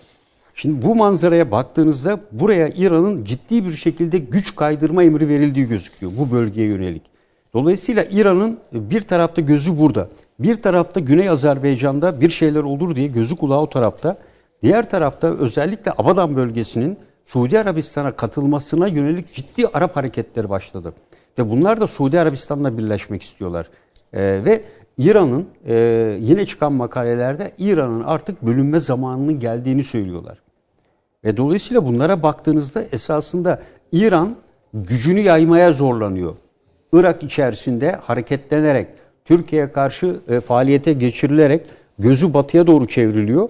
Ama onu Suriye'de yerine getirmesi çok çok zor. Niye? İsrail faktörü var burada. Yani İsrail İranlı milislerin buradan yok olması için Rusya ile görüşme üstüne görüşme yapıyor Amerika'nın kontrolünde. Eğer bütün bunlara rağmen Suriye'de Türkiye'yi İdlib üzerinden zora sokacaksa Rusya'nın da Amerika'nın işine gelmez. Türkiye'ye buraya müdahale hakkı ortaya çıkar. Yani İran'la olan olası bir çatışmadan ziyade Türk Silahlı Kuvvetleri bu bölgeye olduğu gibi girer. Ee, bunu ben aynı oranda yani Süleyman Bey ve Avni Bey ile aynı oranda mı tehdit görüyor? Riskli diyeyim, tehdit değil. Riskli tabii, mi? tabii. Yani e, şöyle tek bir ülkeden de değil. Yani ben Türkiye eğer bir e, çatışma ortamına itilecekse e, hem batıda hem doğuda olacak. Yani e, tek eş başına anlamı olacak. Eş anlamı tabii. Hem Yunanistan hem çünkü bu arada nereye kurtaracaklar? Suriye ve Irak'ı kurtaracaklar. İki buçuk savaş teorisi vardı ya. Evet Suriye ve Irak kurtulacak. Yani kendileri açısından. Anladım. Suriye ve Irak'ı üçe bölecekler, e, dörde bölecekler. Ya batıda ciddi bir şekilde Yunanistan alarm seviyesi yükseltilecek. E, silahlı kuvvetler hazır harbi hazır hale getirecek. Bu bölgeden doğuya birlik intikali veya güney intikalinin önüne geçilecek. E, ve bir yanda bakıyorsunuz işte bizim Libya'da unsurumuz var, Somali'de var, orada var, iç güvenlik harekatı var, Suriye, Irak'ta bir sürü 25 tane üs var, Katar'da var. E, bütün bunlara bak, iç güvenlik harekatı devam ediyor. E, Türkiye'nin güçleri farklı yerlere bölünmüş durumda. Ama işte o zaman Pakistan da girecek devreye demektir. O zaman Azerbaycan da girecek. Yani, Yani, e, işte İ- çok büyür iş. İşte Yani İran'ın e, Pakistan'ı devrede tutabilmek için e, Afganistan'la olan e, yakınlaşması ve müdahalelerin içinde en büyüğü e, Pakistan'la Taliban arasındaki ilişkinin gerginliğini kullanarak Pakistan'ı orada stabil tutmaya çalışmak. Ve dolayısıyla Belucistan bölgesinde artan gerginliğin sebebi de Pakistan sınır kuvvetlerinin bu bölgeye tahsis edilerek hem kuzeyde Afganistan, güneyde de Belucistan tarafından Pakistan silahlı kuvvetlerine sürekli e, dikkatlerini iki bölgeye vermek. Diğer taraftan da işte şu anda Hindistan'la iyi bir takım mesajlar geldi geçen gün Keşmir konusunda. Ama bu her an için tetiklenebilir Amerika tarafından. Dolayısıyla baktığınız zaman Keşmir, Afganistan sınırı ve güneyde Belucistan üç bölge tarafından da paylaşılmış ve e, güç altına Çok bırakılmış. teşekkür Evet. paşam. Ee, efendim sadece bir konuyu ele aldık ama bu çok önemli bir konuydu. İyi oldu bence. Bu belgelerin üzerinden tartışmak yani bahset aslında iki belge diyebiliriz. Bir tanesi ABD'den gelen çift belge yani Dışişleri Bakanı ABD Başkanı'nın dünya değerlendirmeleri, tehdit değerlendirmeleri. İkincisi de Avrupa Birliği'nin bu yeni adımı. Bu ikisini cem ettiğinizde siyaseten teknik olarak bir, bir sürü aksaklık olabilir. Nasıl bir eğilimde Batı'nın e, yön bulacağı ve tartışmaların ne olacağını hakikaten aslında bu akşam boyutlu değerlendirdik. Ama bu daha konuşulması gereken bir şey. Eksikler kaldı çok normal. Çünkü bu akşam e, daha önemli eksiklerimiz meydana çıktı. Şehitlerimize tekrar rahmet diliyoruz. E, bütün yakınlarına Allah sabır versin. E, bu gece böyle. Evet. Avni abi çok teşekkür ediyorum. Sağ olun. teşekkür Süremiz ediyoruz. bitti. Sağ olun. Süleyman Hocam sağ olun. Sağ Var olunuz. Paşam ağzınıza sağlık. Eksik olmayınız. Ee, çok mesajınız var. Hepsini tek tek okuyacağız efendim emin olabilirsiniz. Bütün kana, sosyal medya kanallarından gelen. Gece arkadaşlar belli mi saatimiz? Tekrar saatimiz 01.30 efendim. Uykusuz kalırsanız diye söylüyorum. E, haftaya salı bakalım nasıl bir dünya ve bölge olacak. İyi geceler diliyoruz.